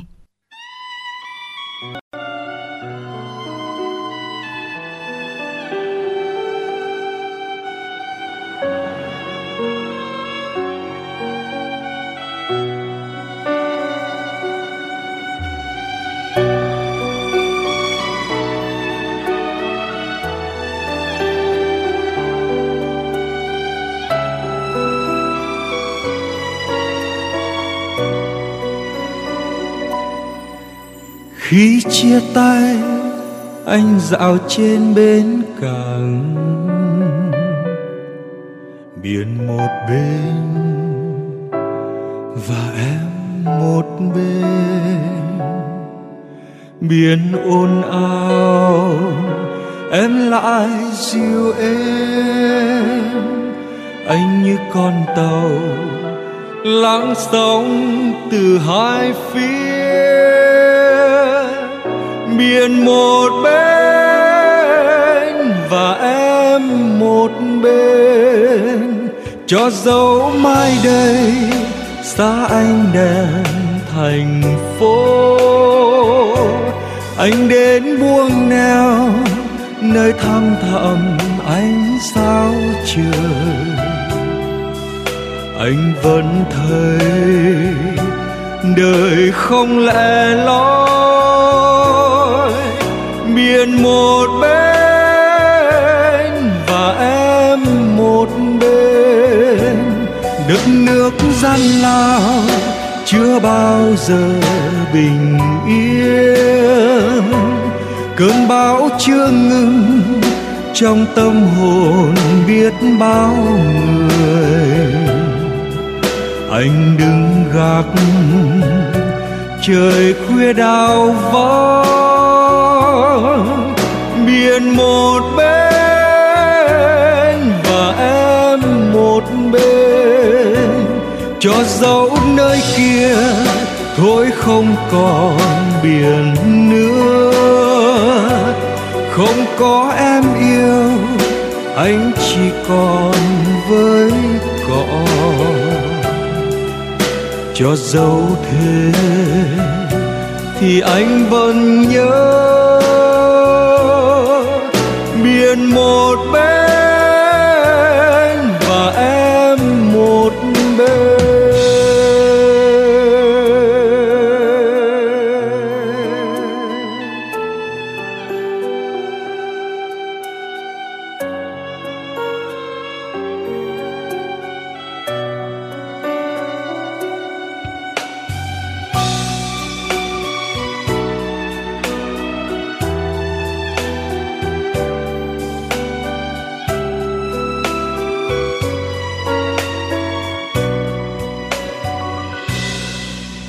Khi chia tay,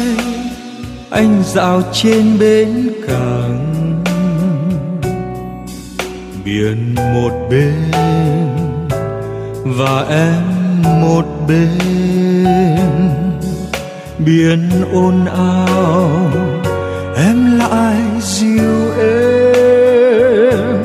anh như con tàu, lắng sóng từ hai phía hiền một bên và em một bên. Cho dấu mai đây, xa anh đèn thành phố. Anh đến buông neo, nơi thăm thẳm ánh sao trời. Anh vẫn thấy đời không lẽ loi biển một bên và em một bên. Đất nước gian lao chưa bao giờ bình yên. Cơn bão chưa ngừng trong tâm hồn biết bao người. Anh đứng gác trời khuya đào vắng một bên và em một bên. Cho dấu nơi kia, thôi không còn biển nữa. Không có em yêu, anh chỉ còn với cỏ cho dấu thế, thì anh vẫn nhớ biển một bên.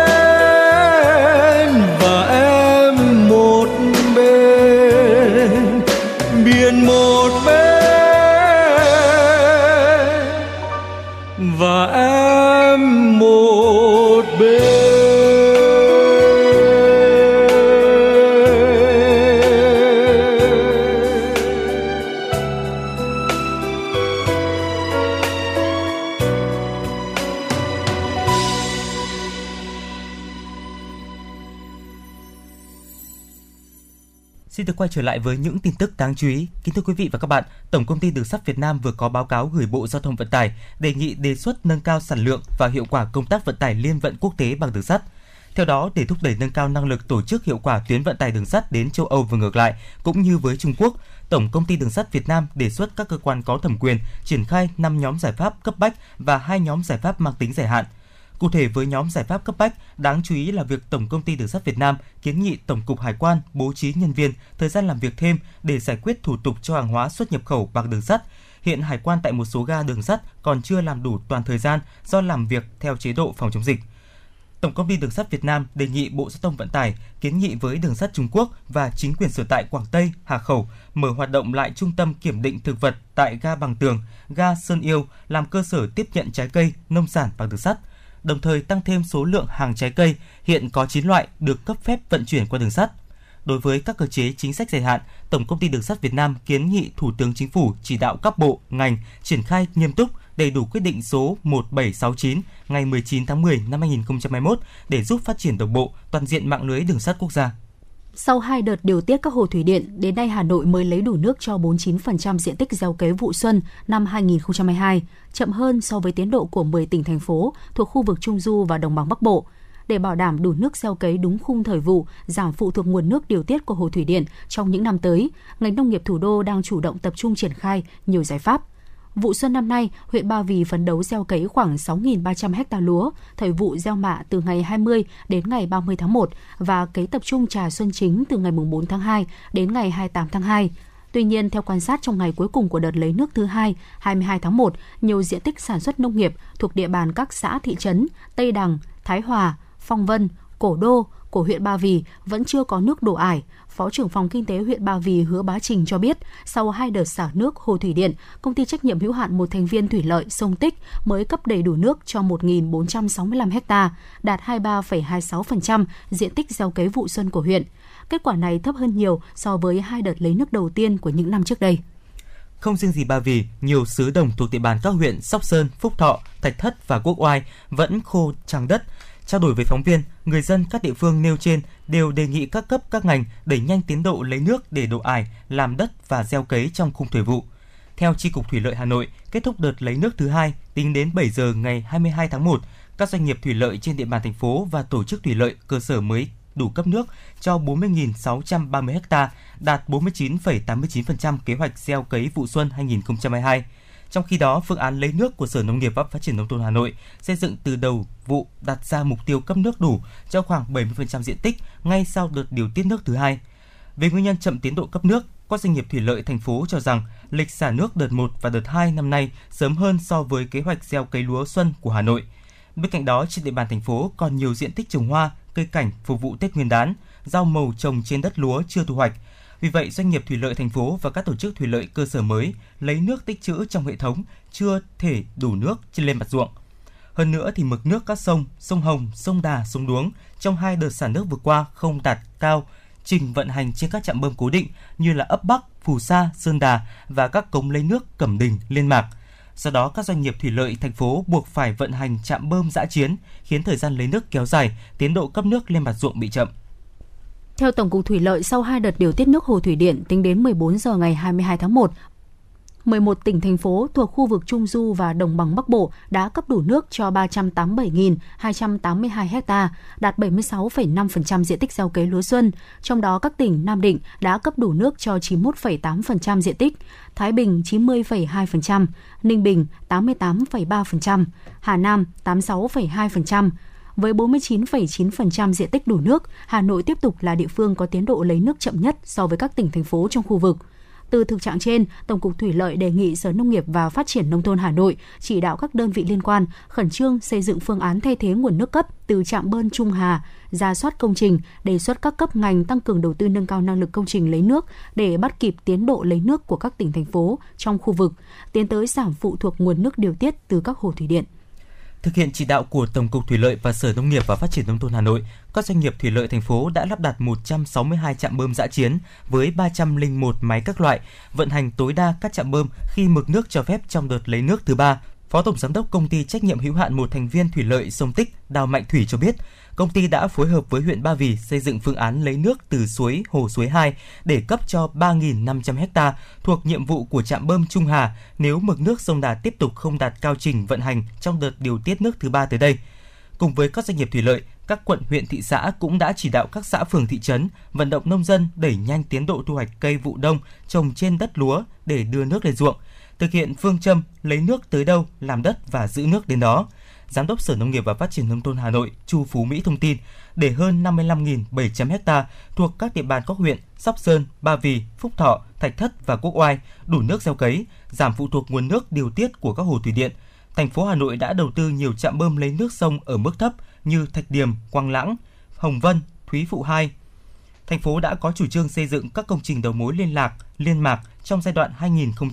2021-2025 Bộ Nông nghiệp và Phát triển Nông thôn đang chuẩn bị xây dựng công trình thay thế trạm bơm cố định phù sa. Bộ Tài chính đã ban hành thông tư quy định quản lý sử dụng và thanh quyết toán kinh phí sự nghiệp, thực hiện nhiệm vụ phát triển sản xuất giống trong chương trình phát triển nghiên cứu sản xuất giống phục vụ cơ cấu lại ngành nông nghiệp giai đoạn 2021-2030. Thông tư nêu rõ đối với giống cây nông lâm nghiệp, giống vật nuôi và giống thủy sản chủ lực quốc gia, ngân sách trung ương bảo đảm tối đa 100% kinh phí thực hiện các dự án phát triển sản xuất giống do Bộ Nông nghiệp và Phát triển nông thôn, các bộ ngành khác quản lý và tổ chức thực hiện căn cứ định mức kinh tế kỹ thuật và các văn bản có liên quan được cấp có thẩm quyền phê duyệt, gồm nhập nội, mua bản quyền giống mới đối với những giống trong nước chưa có, chăm sóc vườn cây đầu dòng, rừng giống, vườn giống để cung cấp vật liệu nhân giống do các đơn vị thực hiện, nhập công nghệ sản xuất giống theo giá trị chuyển nhượng bản quyền, ngân sách trung ương hỗ trợ một phần chi phí sản xuất giống thực hiện các dự án phát triển, sản xuất giống do Bộ Nông nghiệp và Phát triển nông thôn, các bộ ngành khác quản lý và tổ chức thực hiện. Cụ thể đối với lĩnh vực trồng trọt, hỗ trợ tối đa 50% chi phí sản xuất giống, sản xuất giống siêu nguyên chủng, giống bố mẹ dùng để sản xuất hạt lai F1, hỗ trợ tối đa 30% chi phí sản xuất hạt lai F1, chi phí sản xuất giống cây trồng từ vườn cây đầu dòng. Lĩnh vực chăn nuôi, hỗ trợ tối đa 10% chi phí sản xuất giống bố mẹ. lĩnh vực lâm nghiệp hỗ trợ tối đa 50% chi phí sản xuất giống, hỗ trợ tối đa 30% chi phí nhân giống cây lâm nghiệp bằng phương pháp nuôi kế mô. Lĩnh vực thủy sản hỗ trợ tối đa 50% chi phí sản xuất giống. Thông tư có hiệu lực thi hành từ 20 tháng 1 năm 2022. Tiếp theo chương trình xin mời quý vị thính giả cùng lắng nghe phóng sự của chúng tôi với chủ đề Hà Nội nâng cao chất lượng cán bộ. Thưa quý vị và các bạn, nhằm thực hiện hiệu quả chương trình số 01 của Thành ủy khóa 17, đồng chí Đinh Tiến Dũng, Ủy viên Bộ Chính trị, Bí thư Thành ủy, trưởng ban chỉ đạo đã yêu cầu tập trung nâng cao chất lượng cán bộ các cấp, đáp ứng yêu cầu nhiệm vụ theo nghị quyết số 04 NQTU. Trọng tâm là thực hiện công tác quy hoạch cán bộ các cấp và triển khai kế hoạch luân chuyển, điều động, chuyển đổi vị trí công tác cán bộ thành phố. Sau khi chương trình số 01 của Thành ủy về tăng cường công tác xây dựng chỉnh đốn Đảng, xây dựng Đảng bộ và hệ thống chính trị thành phố trong sạch vững mạnh, đẩy mạnh cải cách hành chính giai đoạn 2021-2025 được ban hành, Ban chỉ đạo chương trình đã giao cho 11 cơ quan đơn vị chủ trì triển khai thực hiện 34 chuyên đề, đề án, đề tài, kế hoạch. Kết quả đến nay có 16 nội dung đã hoàn thành, 8 nội dung đã hoàn thành dự thảo, đang trình cấp có thẩm quyền, xem xét phê duyệt. Còn lại 10 đề án, đề tài, chuyên đề, kế hoạch đang được các cơ quan chủ trì triển khai thực hiện. Các nội dung trong chương trình số 1 được các cấp các ngành triển khai đồng bộ đạt kết quả toàn diện. Năng lực lãnh đạo của cấp ủy, hiệu lực hiệu quả hoạt động của chính quyền các cấp được nâng lên. Vai trò của mặt trận Tổ quốc và các đoàn thể chính trị xã hội ngày càng được phát huy hoạt động thiết thực. Ban Thường vụ Thành ủy và các cấp ủy Đảng tăng cường đổi mới phương thức lãnh đạo chỉ đạo, coi trọng việc cụ thể hóa và tổ chức thực hiện các chủ trương chính sách của Đảng, pháp luật của nhà nước, nghị quyết đại hội đại biểu toàn quốc lần thứ 13 của Đảng và nghị quyết đại hội đại biểu lần thứ 17 Đảng bộ thành phố thực hiện nghiêm nguyên tắc tập trung dân chủ, lãnh đạo chỉ đạo quyết liệt, linh hoạt, có trọng tâm trọng điểm, phân công rõ người rõ việc, tăng cường kỷ luật kỷ cương, nâng cao ý thức trách nhiệm, tính chủ động của các cấp ủy Đảng, các cơ quan đơn vị trong việc tổ chức thực hiện nhiệm vụ chính trị. Ông Duy Hoàng Dương, trưởng ban pháp chế Hội đồng nhân dân thành phố Hà Nội cho biết. Dưới sự chỉ đạo sát sao của Trung ương và Thành ủy, Hội đồng nhân dân và Ủy ban nhân dân thành phố đã kịp thời đề ra các chủ trương, cơ chế, chính sách và tổ chức thực hiện đồng thời hai nhiệm vụ vừa tăng cường các biện pháp phòng chống với các diễn biến mới phức tạp của dịch bệnh, vừa triển khai các giải pháp để đảm bảo phát triển kinh tế, đảm bảo an sinh xã hội. Với tinh thần đoàn kết, sự vào cuộc của cả hệ thống chính trị, mặt trận Tổ quốc và các tổ chức chính trị xã hội các cấp thành phố và sự nỗ lực khắc phục vượt qua khó khăn của cộng đồng doanh nghiệp và sự đồng lòng, ủng hộ của nhân dân, tình hình phát triển kinh tế, an sinh xã hội được đảm bảo, quốc phòng được củng cố, an ninh chính trị, trật tự an toàn xã hội của thủ đô được giữ vững, góp phần tổ chức thành công Đại hội đại biểu toàn quốc lần thứ 13 của Đảng. Công tác cải cách hành chính được thành phố chỉ đạo thực hiện theo đúng lộ trình kế hoạch, trong đó thành phố đã sớm thành lập các tổ công tác đặc biệt nhằm tháo gỡ khó khăn vướng mắc về thủ tục đầu tư, đẩy mạnh giải ngân vốn đầu tư công năm 2021, chỉ đạo nhiều giải pháp quyết liệt nhằm cải thiện nâng cao các chỉ số đánh giá về hiệu quả hoạt động của chính quyền, các sở ngành, ủy ban nhân dân các cấp đã tập trung giả soát đánh giá 5 nhóm thủ tục hành chính, công bố danh mục 557 thủ tục hành chính, thay thế 150 thủ tục hành chính và bãi bỏ 520 thủ tục hành chính. Chủ tịch Mặt trận Tổ quốc thành phố Nguyễn Lan Hương cho biết. Nhân dân đồng thuận, tin tưởng vào sự lãnh đạo của thành ủy, công tác quản lý, điều hành của Ủy ban Nhân dân thành phố trước diễn biến phức tạp của dịch bệnh COVID-19,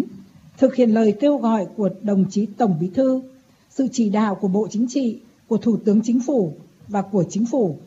với tinh thần thích ứng an toàn, linh hoạt, kiểm soát tốt dịch bệnh COVID-19 cùng sự chủ động, quyết liệt và sự vào cuộc tích cực, trách nhiệm của cả hệ thống chính trị, sự chung sức đồng lòng của nhân dân thủ đô, thành phố đã thực hiện tốt nhiệm vụ kép, vừa phòng chống dịch bệnh, vừa có các giải pháp hiệu quả phát triển kinh tế xã hội. Công tác an sinh xã hội được đảm bảo, tình hình an ninh chính trị, trật tự an toàn xã hội ổn định. Năm 2021 là năm thử thách năng lực lãnh đạo từ thành phố đến chi bộ là thước đo đối với năng lực lãnh đạo của từng tổ chức cơ sở đảng, cho thấy chi bộ, nhất là chi bộ địa bàn dân cư rất quan trọng. Thực tế, năm 2021 đặt ra yêu cầu phải hướng mạnh về cơ sở, tập trung củng cố hệ thống chính trị từ cơ sở. Bí thư Thành ủy Đinh Tiến Dũng cho biết, các thành viên ban chỉ đạo các cấp các ngành thành phố đã tích cực triển khai tổ chức thực hiện chương trình có hiệu quả, đổi mới sáng tạo nhất là trong bối cảnh dịch bệnh.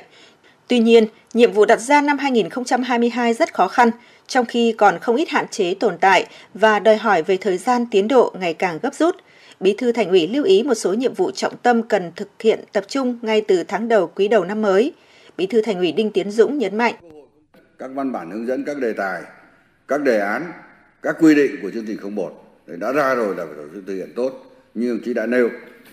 Rồi các cấp ủy cần tiếp tục đổi mới mạnh mẽ hơn nữa phương thức lãnh đạo, phong cách lề lối làm việc. Trước hết cần đổi mới việc xây dựng kế hoạch công tác năm, quý,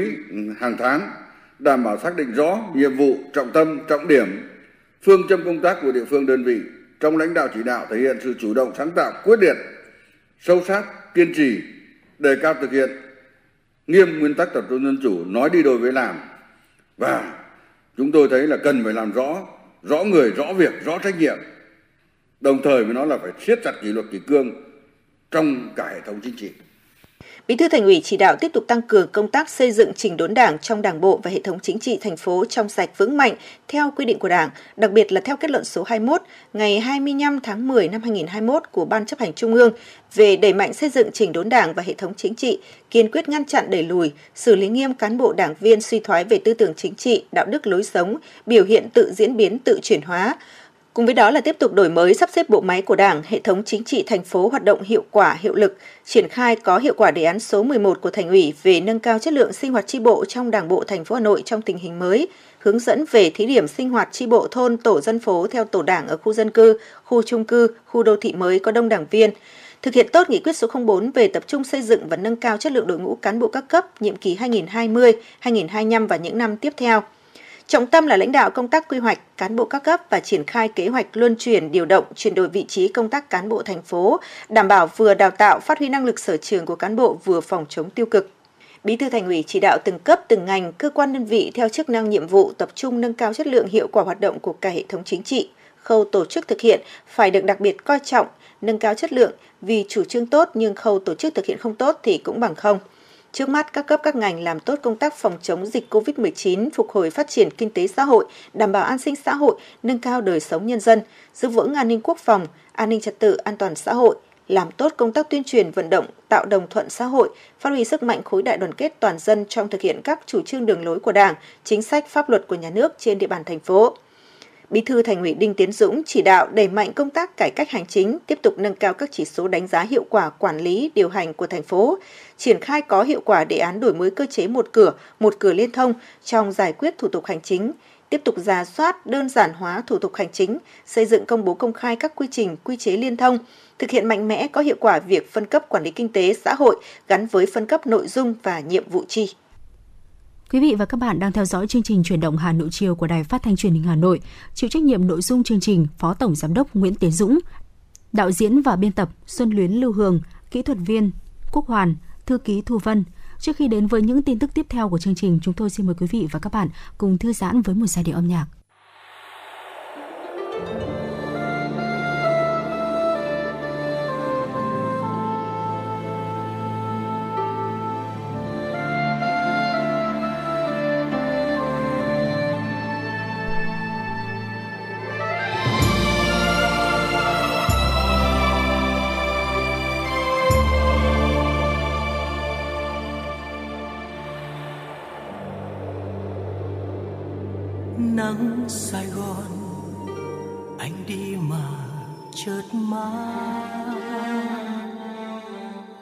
Người vì em mặc áo lụa Hà Đông. Anh vẫn yêu màu áo ấy vô cùng. Anh vẫn yêu màu áo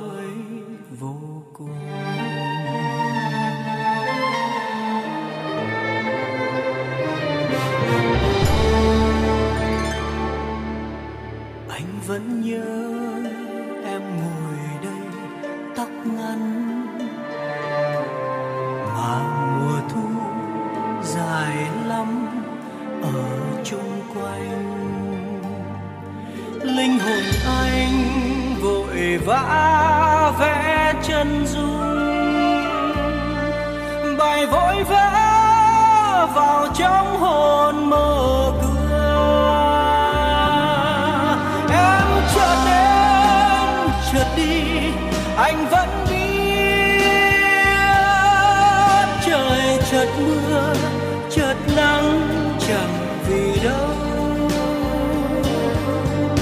sao đi mà không bảo gì nhau. Để anh gọi tiếng thơ buồn vọng lại. Em ở đâu hơn mùa thu, tóc ngắn.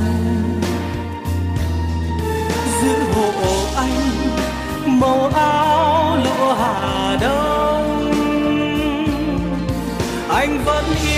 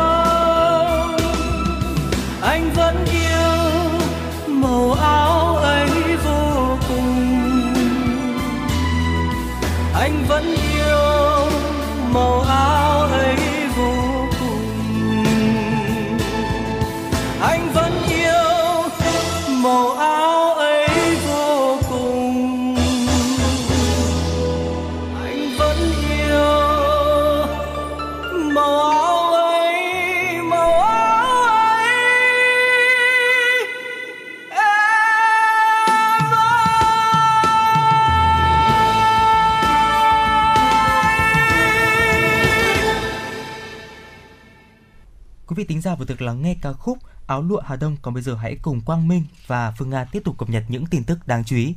Kính thưa quý vị và các bạn, Đại học Quốc gia Hà Nội vừa thông báo kế hoạch tổ chức thi đánh giá năng lực học sinh trung học phổ thông đợt 1 diễn ra từ tháng 2 đến tháng 4 năm 2022. Cụ thể, kỳ thi diễn ra từ ngày 26 tháng 2 đến ngày 24 tháng 4 tại 6 địa phương bao gồm Hà Nội, Hưng Yên, Thái Nguyên, Hải Phòng, Nam Định và Thanh Hóa. Dự kiến các đợt thi tiếp theo sẽ diễn ra từ tháng 5 đến tháng 8 năm 2022. Căn cứ vào diễn biến thực tế của dịch COVID-19, thời gian tổ chức thi cụ thể sẽ được thông báo trước ngày 30 tháng 3 năm 2022. Đợt thi thứ hai sẽ được mở rộng đến các địa phương Nghệ An, Đà Nẵng, Thành phố Hồ Chí Minh. Đối tượng dự thi là học sinh đại học lớp 12 hoặc đã tốt nghiệp trung học phổ thông, có nguyện vọng đăng ký dự thi đánh giá năng lực của Đại học Quốc gia Hà Nội. Việc tổ chức thi phải tuân thủ nghiêm các quy định phòng chống dịch COVID-19 của chính quyền địa phương.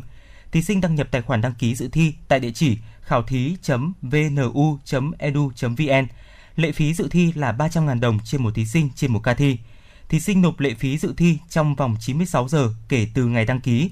Bài thi đánh giá năng lực học sinh được thực hiện trên máy tính, gồm 3 phần với các câu hỏi về lĩnh vực toán học, văn học ngôn ngữ, khoa học tự nhiên xã hội. Thí sinh dự thi được nhận giấy chứng nhận kết quả thi sau 14 ngày dự thi. Thí sinh có thể sử dụng kết quả thi này để đăng ký xét tuyển vào các cơ sở giáo dục của đại học. Nhân dịp Tết Nguyên đán 2022, từ ngày 28 tháng 1 đến 15 tháng 2, Ban Quản lý Hồ Hoàn Kiếm và phố cổ Hà Nội tổ chức chương trình văn hóa nghệ thuật gắn với phong tục cổ truyền với chủ đề Tết Việt, Tết Phố Xuân nhâm dần 2022. Tham gia chương trình, công chúng và du khách được trải nghiệm không khí xuân xưa với nhiều hoạt động trưng bày, sắp đặt và giao lưu văn hóa như Tết Việt 2022, Hoa Thủy Tiên và những người bạn, gói và luộc bánh trưng trong không gian bếp cổ truyền, trưng bày gốm bột trào xuân, sắp đặt nghệ thuật ánh sáng. Các hoạt động diễn ra tại nhiều không gian văn hóa truyền thống của phố cổ Hà Nội như Trung tâm Giao lưu Văn hóa phố cổ Hà Nội, 50 Đào Duy Từ, ngôi nhà di sản 87 Mã Mây, đình Kim Ngân 42 Hàng Bạc, Trung tâm Thông tin Văn hóa Hồ Gươm, số 2 Lê Thái Tổ, không gian bích họa phố Phùng Hưng. Hình ảnh về các hoạt động này cũng được đăng tải trên nền tảng kỹ thuật số tại kênh truyền thông chính thức trên fanpage Phố cổ Hà Nội, website hoàn kiếm 360.vn. Quý thính giả thân mến, với tâm lý no 3 ngày Tết, các bà nội trợ không ngần ngại mua nhiều thực phẩm. Việc tích trữ đồ ăn và bảo quản không đúng cách khiến thực phẩm dễ bị biến chất, ôi thiêu, mất an toàn. Thêm vào đó, nhiều nơi, người dân mổ lợn để ăn Tết và ăn tiết canh cho may mắn. Thế nhưng trong tiết canh tiềm ẩn những mầm bệnh nguy hiểm như tiêu chảy, tả, liên cầu khuẩn. Vì vậy, để đón Tết an toàn, người dân nên thay đổi thói quen ăn uống và tiêu dùng.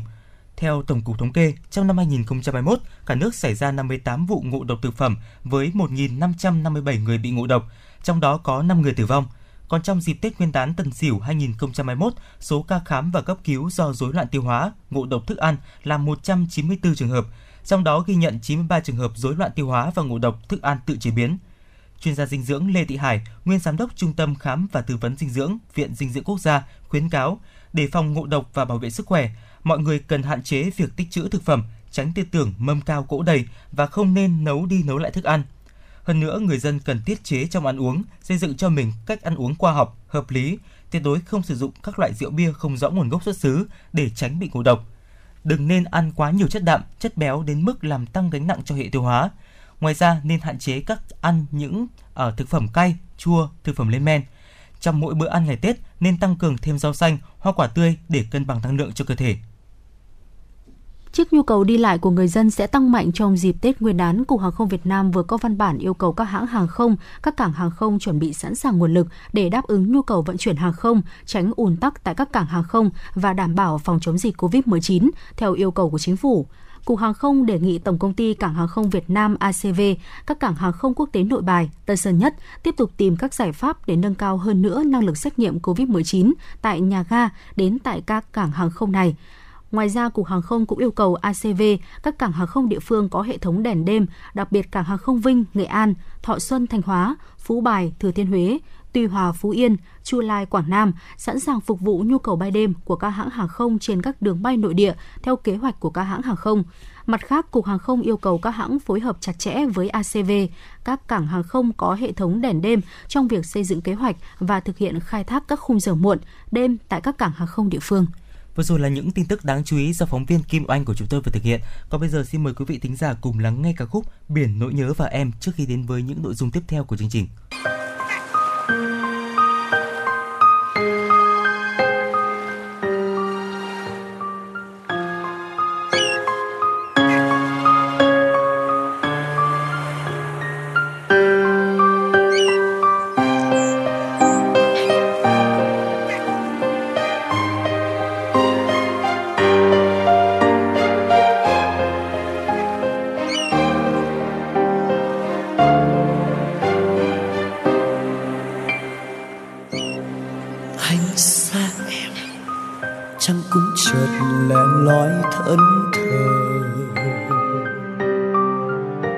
Vẫn thấy mình dài rộng thế. Xa cánh buồm một chút đã cô đơn. Gió thầm không nói mà sao núi phải mòn? Em đâu phải là chiều mà nhuộm anh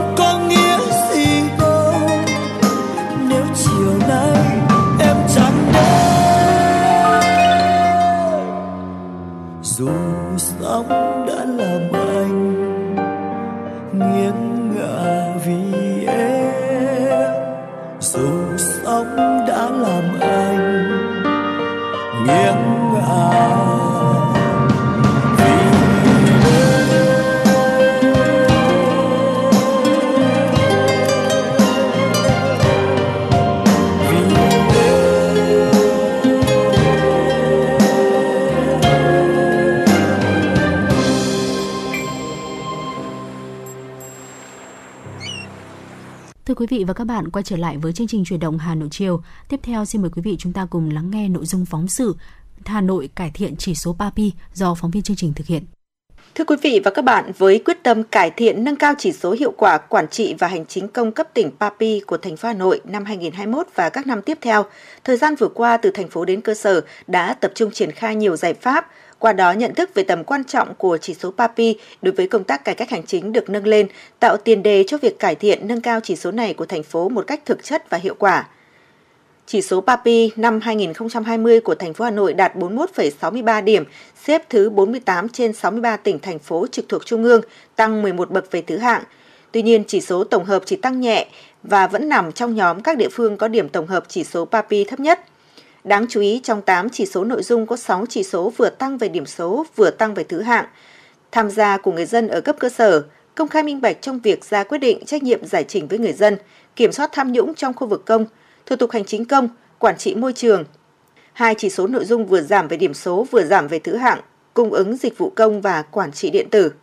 Nguyên nhân chủ yếu là một số lãnh đạo Ủy ban nhân dân cấp huyện, Ủy ban nhân dân cấp xã chưa quan tâm đúng mức việc đầu tư trang thiết bị, tổ chức kiểm tra giám sát hoạt động tại bộ phận một cửa, các giải pháp nhằm cải thiện nâng cao các chỉ số trong đó có chỉ số PAPI tại cơ sở. Trước thực tế trên, Ủy ban nhân dân thành phố Hà Nội đã ban hành công văn số 1284 ngày 4 tháng 5 năm 2021 về việc tiếp tục triển khai hiệu quả kế hoạch số 24 cải thiện nâng cao chỉ số PAPI của Hà Nội năm 2021. Tiếp đó, Ủy ban nhân dân thành phố ban hành kế hoạch số 179 ngày 4 tháng 8 năm 2021 về cải thiện nâng cao chỉ số hiệu quả quản trị hành chính công của thành phố Hà Nội giai đoạn 2021-2025. Tháng 8 năm 2021, Ủy ban nhân dân thành phố đã ban hành quyết định về việc thành lập tổ công tác cải thiện, nâng cao chỉ số cải cách hành chính cấp tỉnh và chỉ số hài lòng của người dân về dịch vụ công thành phố Hà Nội giai đoạn 2021-2025. Đặc biệt trước tình hình dịch COVID-19 diễn biến phức tạp để thực hiện các kế hoạch nêu trên, trong tháng 9 và tháng 10 năm 2021, Sở Nội vụ Hà Nội đã tổ chức hội nghị trực tuyến quy mô hơn 300 người và một hội nghị trực tiếp quy mô 50 người bàn về các giải pháp cải thiện nâng cao chỉ số PAPI năm 2021. Theo Phó Giám đốc Sở Xây dựng Hà Nội Mạc Đình Minh, ngay từ đầu năm 2021, Sở Xây dựng đã ban hành kế hoạch và giao nhiệm vụ cụ thể cho các phòng ban đơn vị triển khai thực hiện hiệu quả các nhiệm vụ chuyên môn thuộc tiêu chí đánh giá của chỉ số PAPI.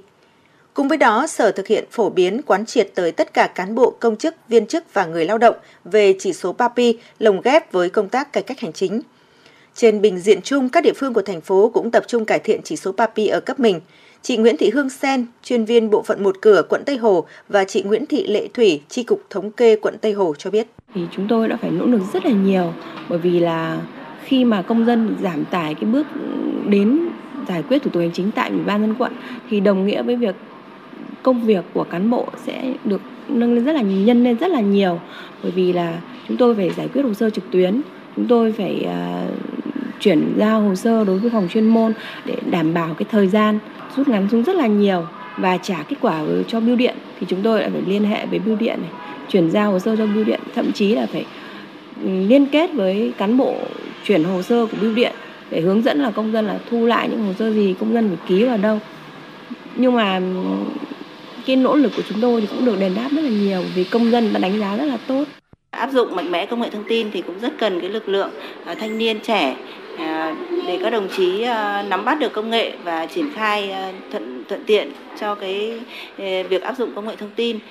thì ờ, cái thuận lợi là các em nắm bắt công nghệ rất nhanh và sử dụng cũng như là uh, sử dụng rất thành thạo uh, các cái phương tiện uh, về áp dụng công nghệ thông tin Trưởng phòng nội vụ quận Nam Từ Liêm Nguyễn Thị Hoài Thu thông tin, năm 2021 là năm đầu tiên quận được lựa chọn là một trong những đơn vị để khảo sát chỉ số PAPI ở hai phường Cầu Diễn và Mỹ Đình 1. Quận đã chủ động tuyên truyền tới người dân về ý nghĩa và tầm quan trọng của chỉ số PAPI, phối hợp với Ủy ban Mặt trận Tổ quốc Việt Nam quận và các phường để tạo điều kiện thuận lợi cho nhóm khảo sát thực hiện điều tra phỏng vấn người dân trên địa bàn. Nhìn chung đợt khảo sát đạt được mục tiêu về số lượng mẫu điều tra, bảo đảm tiến độ tính khách quan – từ đây quận đề ra giải pháp để nâng cao chỉ số PAPI phù hợp. Trong khi đó, tại huyện Trương Mỹ năm 2021, các nội dung quy định tại pháp lệnh số 34 ngày 20 tháng 4 năm 2007 của Ủy ban Thường vụ Quốc hội thực hiện dân chủ ở xã, phường, thị trấn được công khai minh bạch, đặc biệt là nội dung thành phần công khai minh bạch về danh sách hộ nghèo, nên được người dân đồng tình ủng hộ. Nói về vấn đề đào tạo nâng cao chuyên môn nghiệp vụ cho cán bộ địa phương trong nâng cao hiệu quả quản trị hành chính công, theo Phó Giám đốc Sở Nội vụ Hà Nội Đinh Mạnh Hùng, trong năm 2021, đoàn kiểm tra công vụ thành phố đã thực hiện 536 cuộc kiểm tra, tái kiểm tra, trong đó lồng ghép các nội dung liên quan đến chỉ số PAPI. Với mục đích cải thiện nâng cao chỉ số PAPI của thành phố giai đoạn 2021-2025, Hà Nội phấn đấu trung bình mỗi năm tăng ít nhất 5 bậc. Đến năm 2025, thành phố đứng trong nhóm các địa phương đạt mức trung bình nhóm 3. Do đó, thành phố sẽ tăng cường hơn nữa công tác thanh tra kiểm tra để giúp các cơ quan đơn vị địa phương xác định những mặt làm được cũng như kịp thời chấn chỉnh tồn tại hạn chế, hướng tới việc cải thiện, nâng cao chỉ số PAPI một cách thực chất.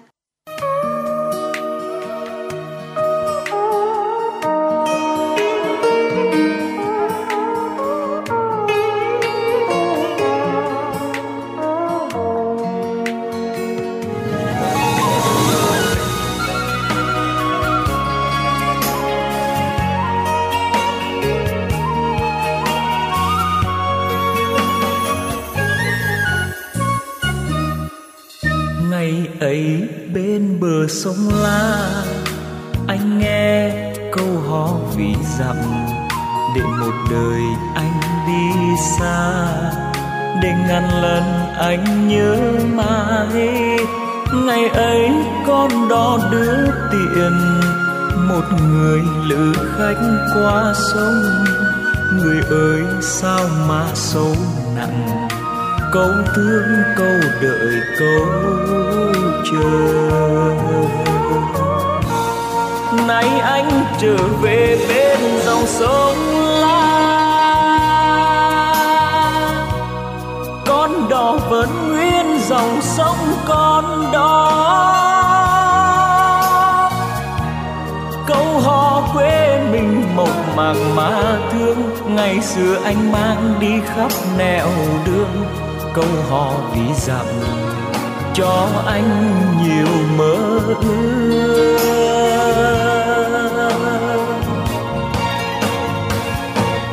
Nay anh trở về bên dòng sông la. Con đò vẫn nguyên dòng sông con đó câu hò quê mình mộc mạc mà thương ngày xưa anh mang đi khắp nẻo đường. Câu hò vì dặm, anh thương anh thương trọn đời.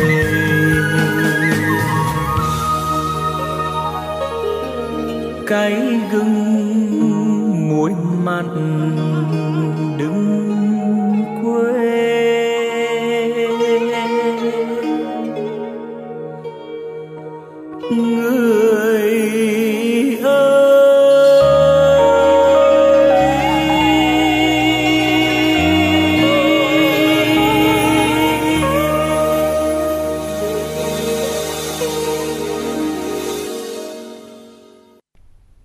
thính giả đã quay trở lại với chuyển động Hà Nội chiều và ngay bây giờ thì xin mời quý vị thính giả cùng lắng nghe phóng sự của chúng tôi với chủ đề để du lịch trở thành ngành kinh tế mũi nhọn.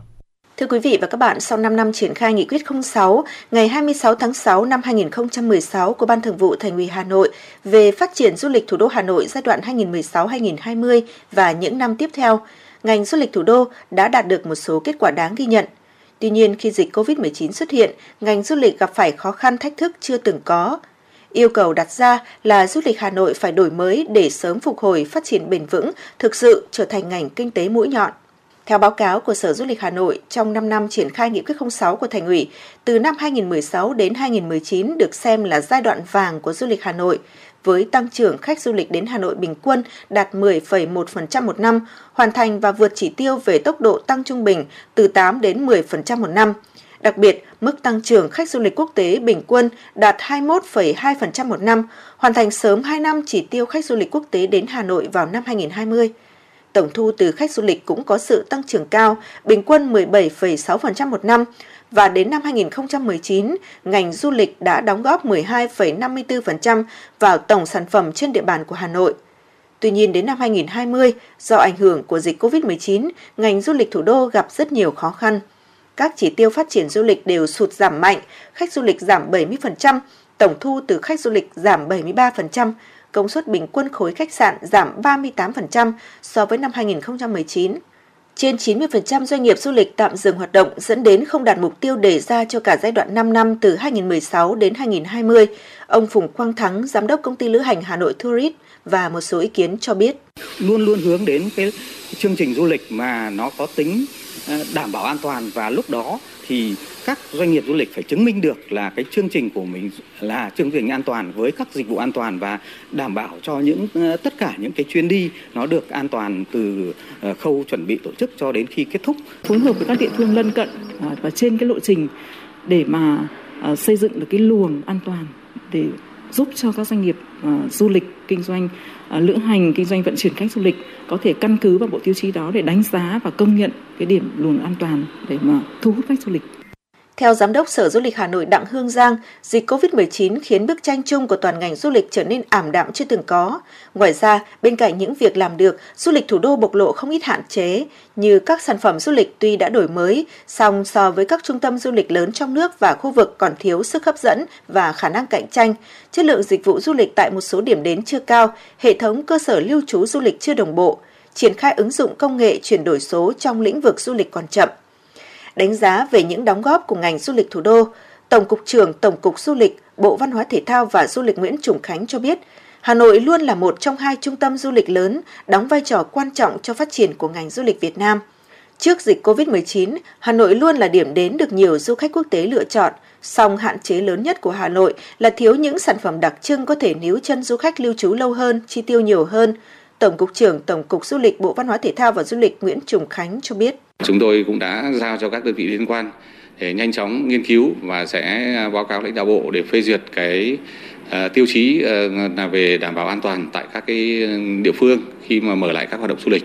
Thì làm sao cho khi tất cả các địa phương mở ra thì nó đều thống nhất thực hiện theo một cái tiêu chí chung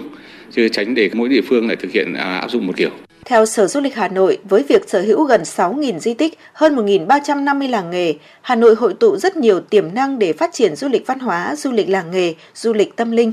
Bên cạnh đó, Hà Nội có vùng ven đô, vùng ngoại thành với nhiều nguồn tài nguyên tự nhiên phong phú, phù hợp với phát triển loại, loại hình du lịch giải trí, du lịch thể thao, du lịch sinh thái, du lịch nông nghiệp.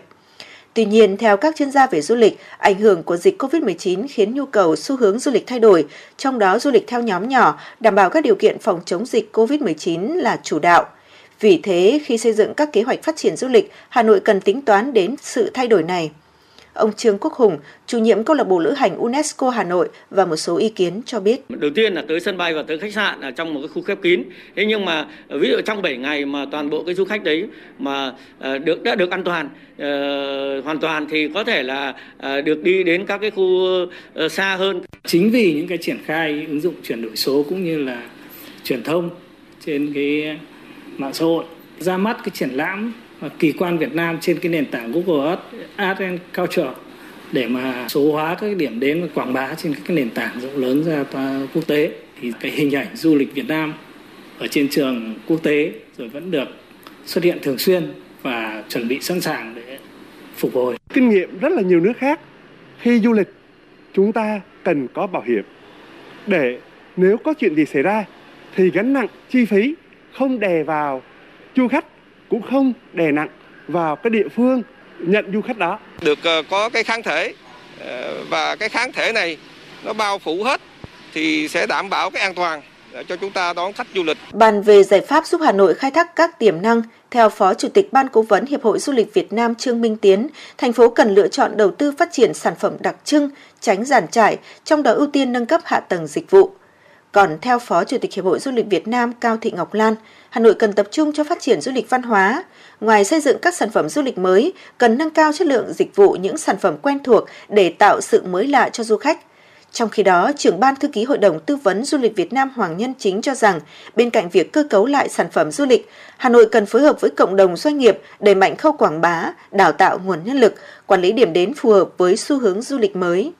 Hiện tại, Sở Du lịch Hà Nội đang xây dựng dự thảo báo cáo đánh giá kết quả thực hiện nghị quyết số 06 ngày 26 tháng 6 năm 2016 của Ban Thường vụ Thành ủy Hà Nội về phát triển du lịch thủ đô Hà Nội giai đoạn 2016-2020 và những năm tiếp theo và dự thảo nghị quyết về phát triển du lịch thủ đô Hà Nội giai đoạn 2021-2025 và những năm tiếp theo. Giám đốc Sở Du lịch Hà Nội Đặng Hương Giang cho biết, đơn vị đã nêu 7 nhóm giải pháp để khắc phục những hạn chế của du lịch Hà Nội hướng tới phát triển bền vững. Trong đó, thời gian tới, Hà Nội sẽ hình thành các cụm du lịch trọng điểm theo từng khu vực, cụm du lịch trung tâm Hà Nội, phát triển du lịch văn hóa, di sản ẩm thực, cụm du lịch vùng ven đô, phát triển du lịch kết hợp hội nghị, du lịch thể thao, giải trí, cụm du lịch vùng ngoại thành Hà Nội, phát triển du lịch nghỉ dưỡng, du lịch nông thôn, du lịch sinh thái, du lịch học đường. Các dự thảo xây dựng xong sẽ được chỉnh lên cấp có thẩm quyền phê duyệt, ban hành là cơ sở để đầu tư xây dựng hạ tầng và sản phẩm, tạo động lực và điều kiện tốt nhất cho du lịch thủ đô phát triển trong giai đoạn tới. Thưa quý vị, tới đây thì chương trình chuyển động Hà Nội chiều của chúng tôi xin được khép lại. Quý vị các bạn hãy ghi nhớ số điện thoại nóng của FM96 Đài Phát thanh Truyền hình Hà Nội là 024 3773 6688 quý vị nhé. Dạ vâng ạ, chúng tôi xin được nhắc lại số điện thoại quen thuộc của chương trình ạ, 024 3773 6688. Hãy tương tác với chúng tôi để chia sẻ những vấn đề mà quý vị và các bạn đang quan tâm, những điều cần chia sẻ và cả những mong muốn được gửi tặng món quà âm nhạc cho bạn bè và người thân. Còn bây giờ thì Quang Minh và Phương Nga xin kính chào tạm biệt. Hẹn gặp lại quý vị và các bạn trong những chương trình lần sau.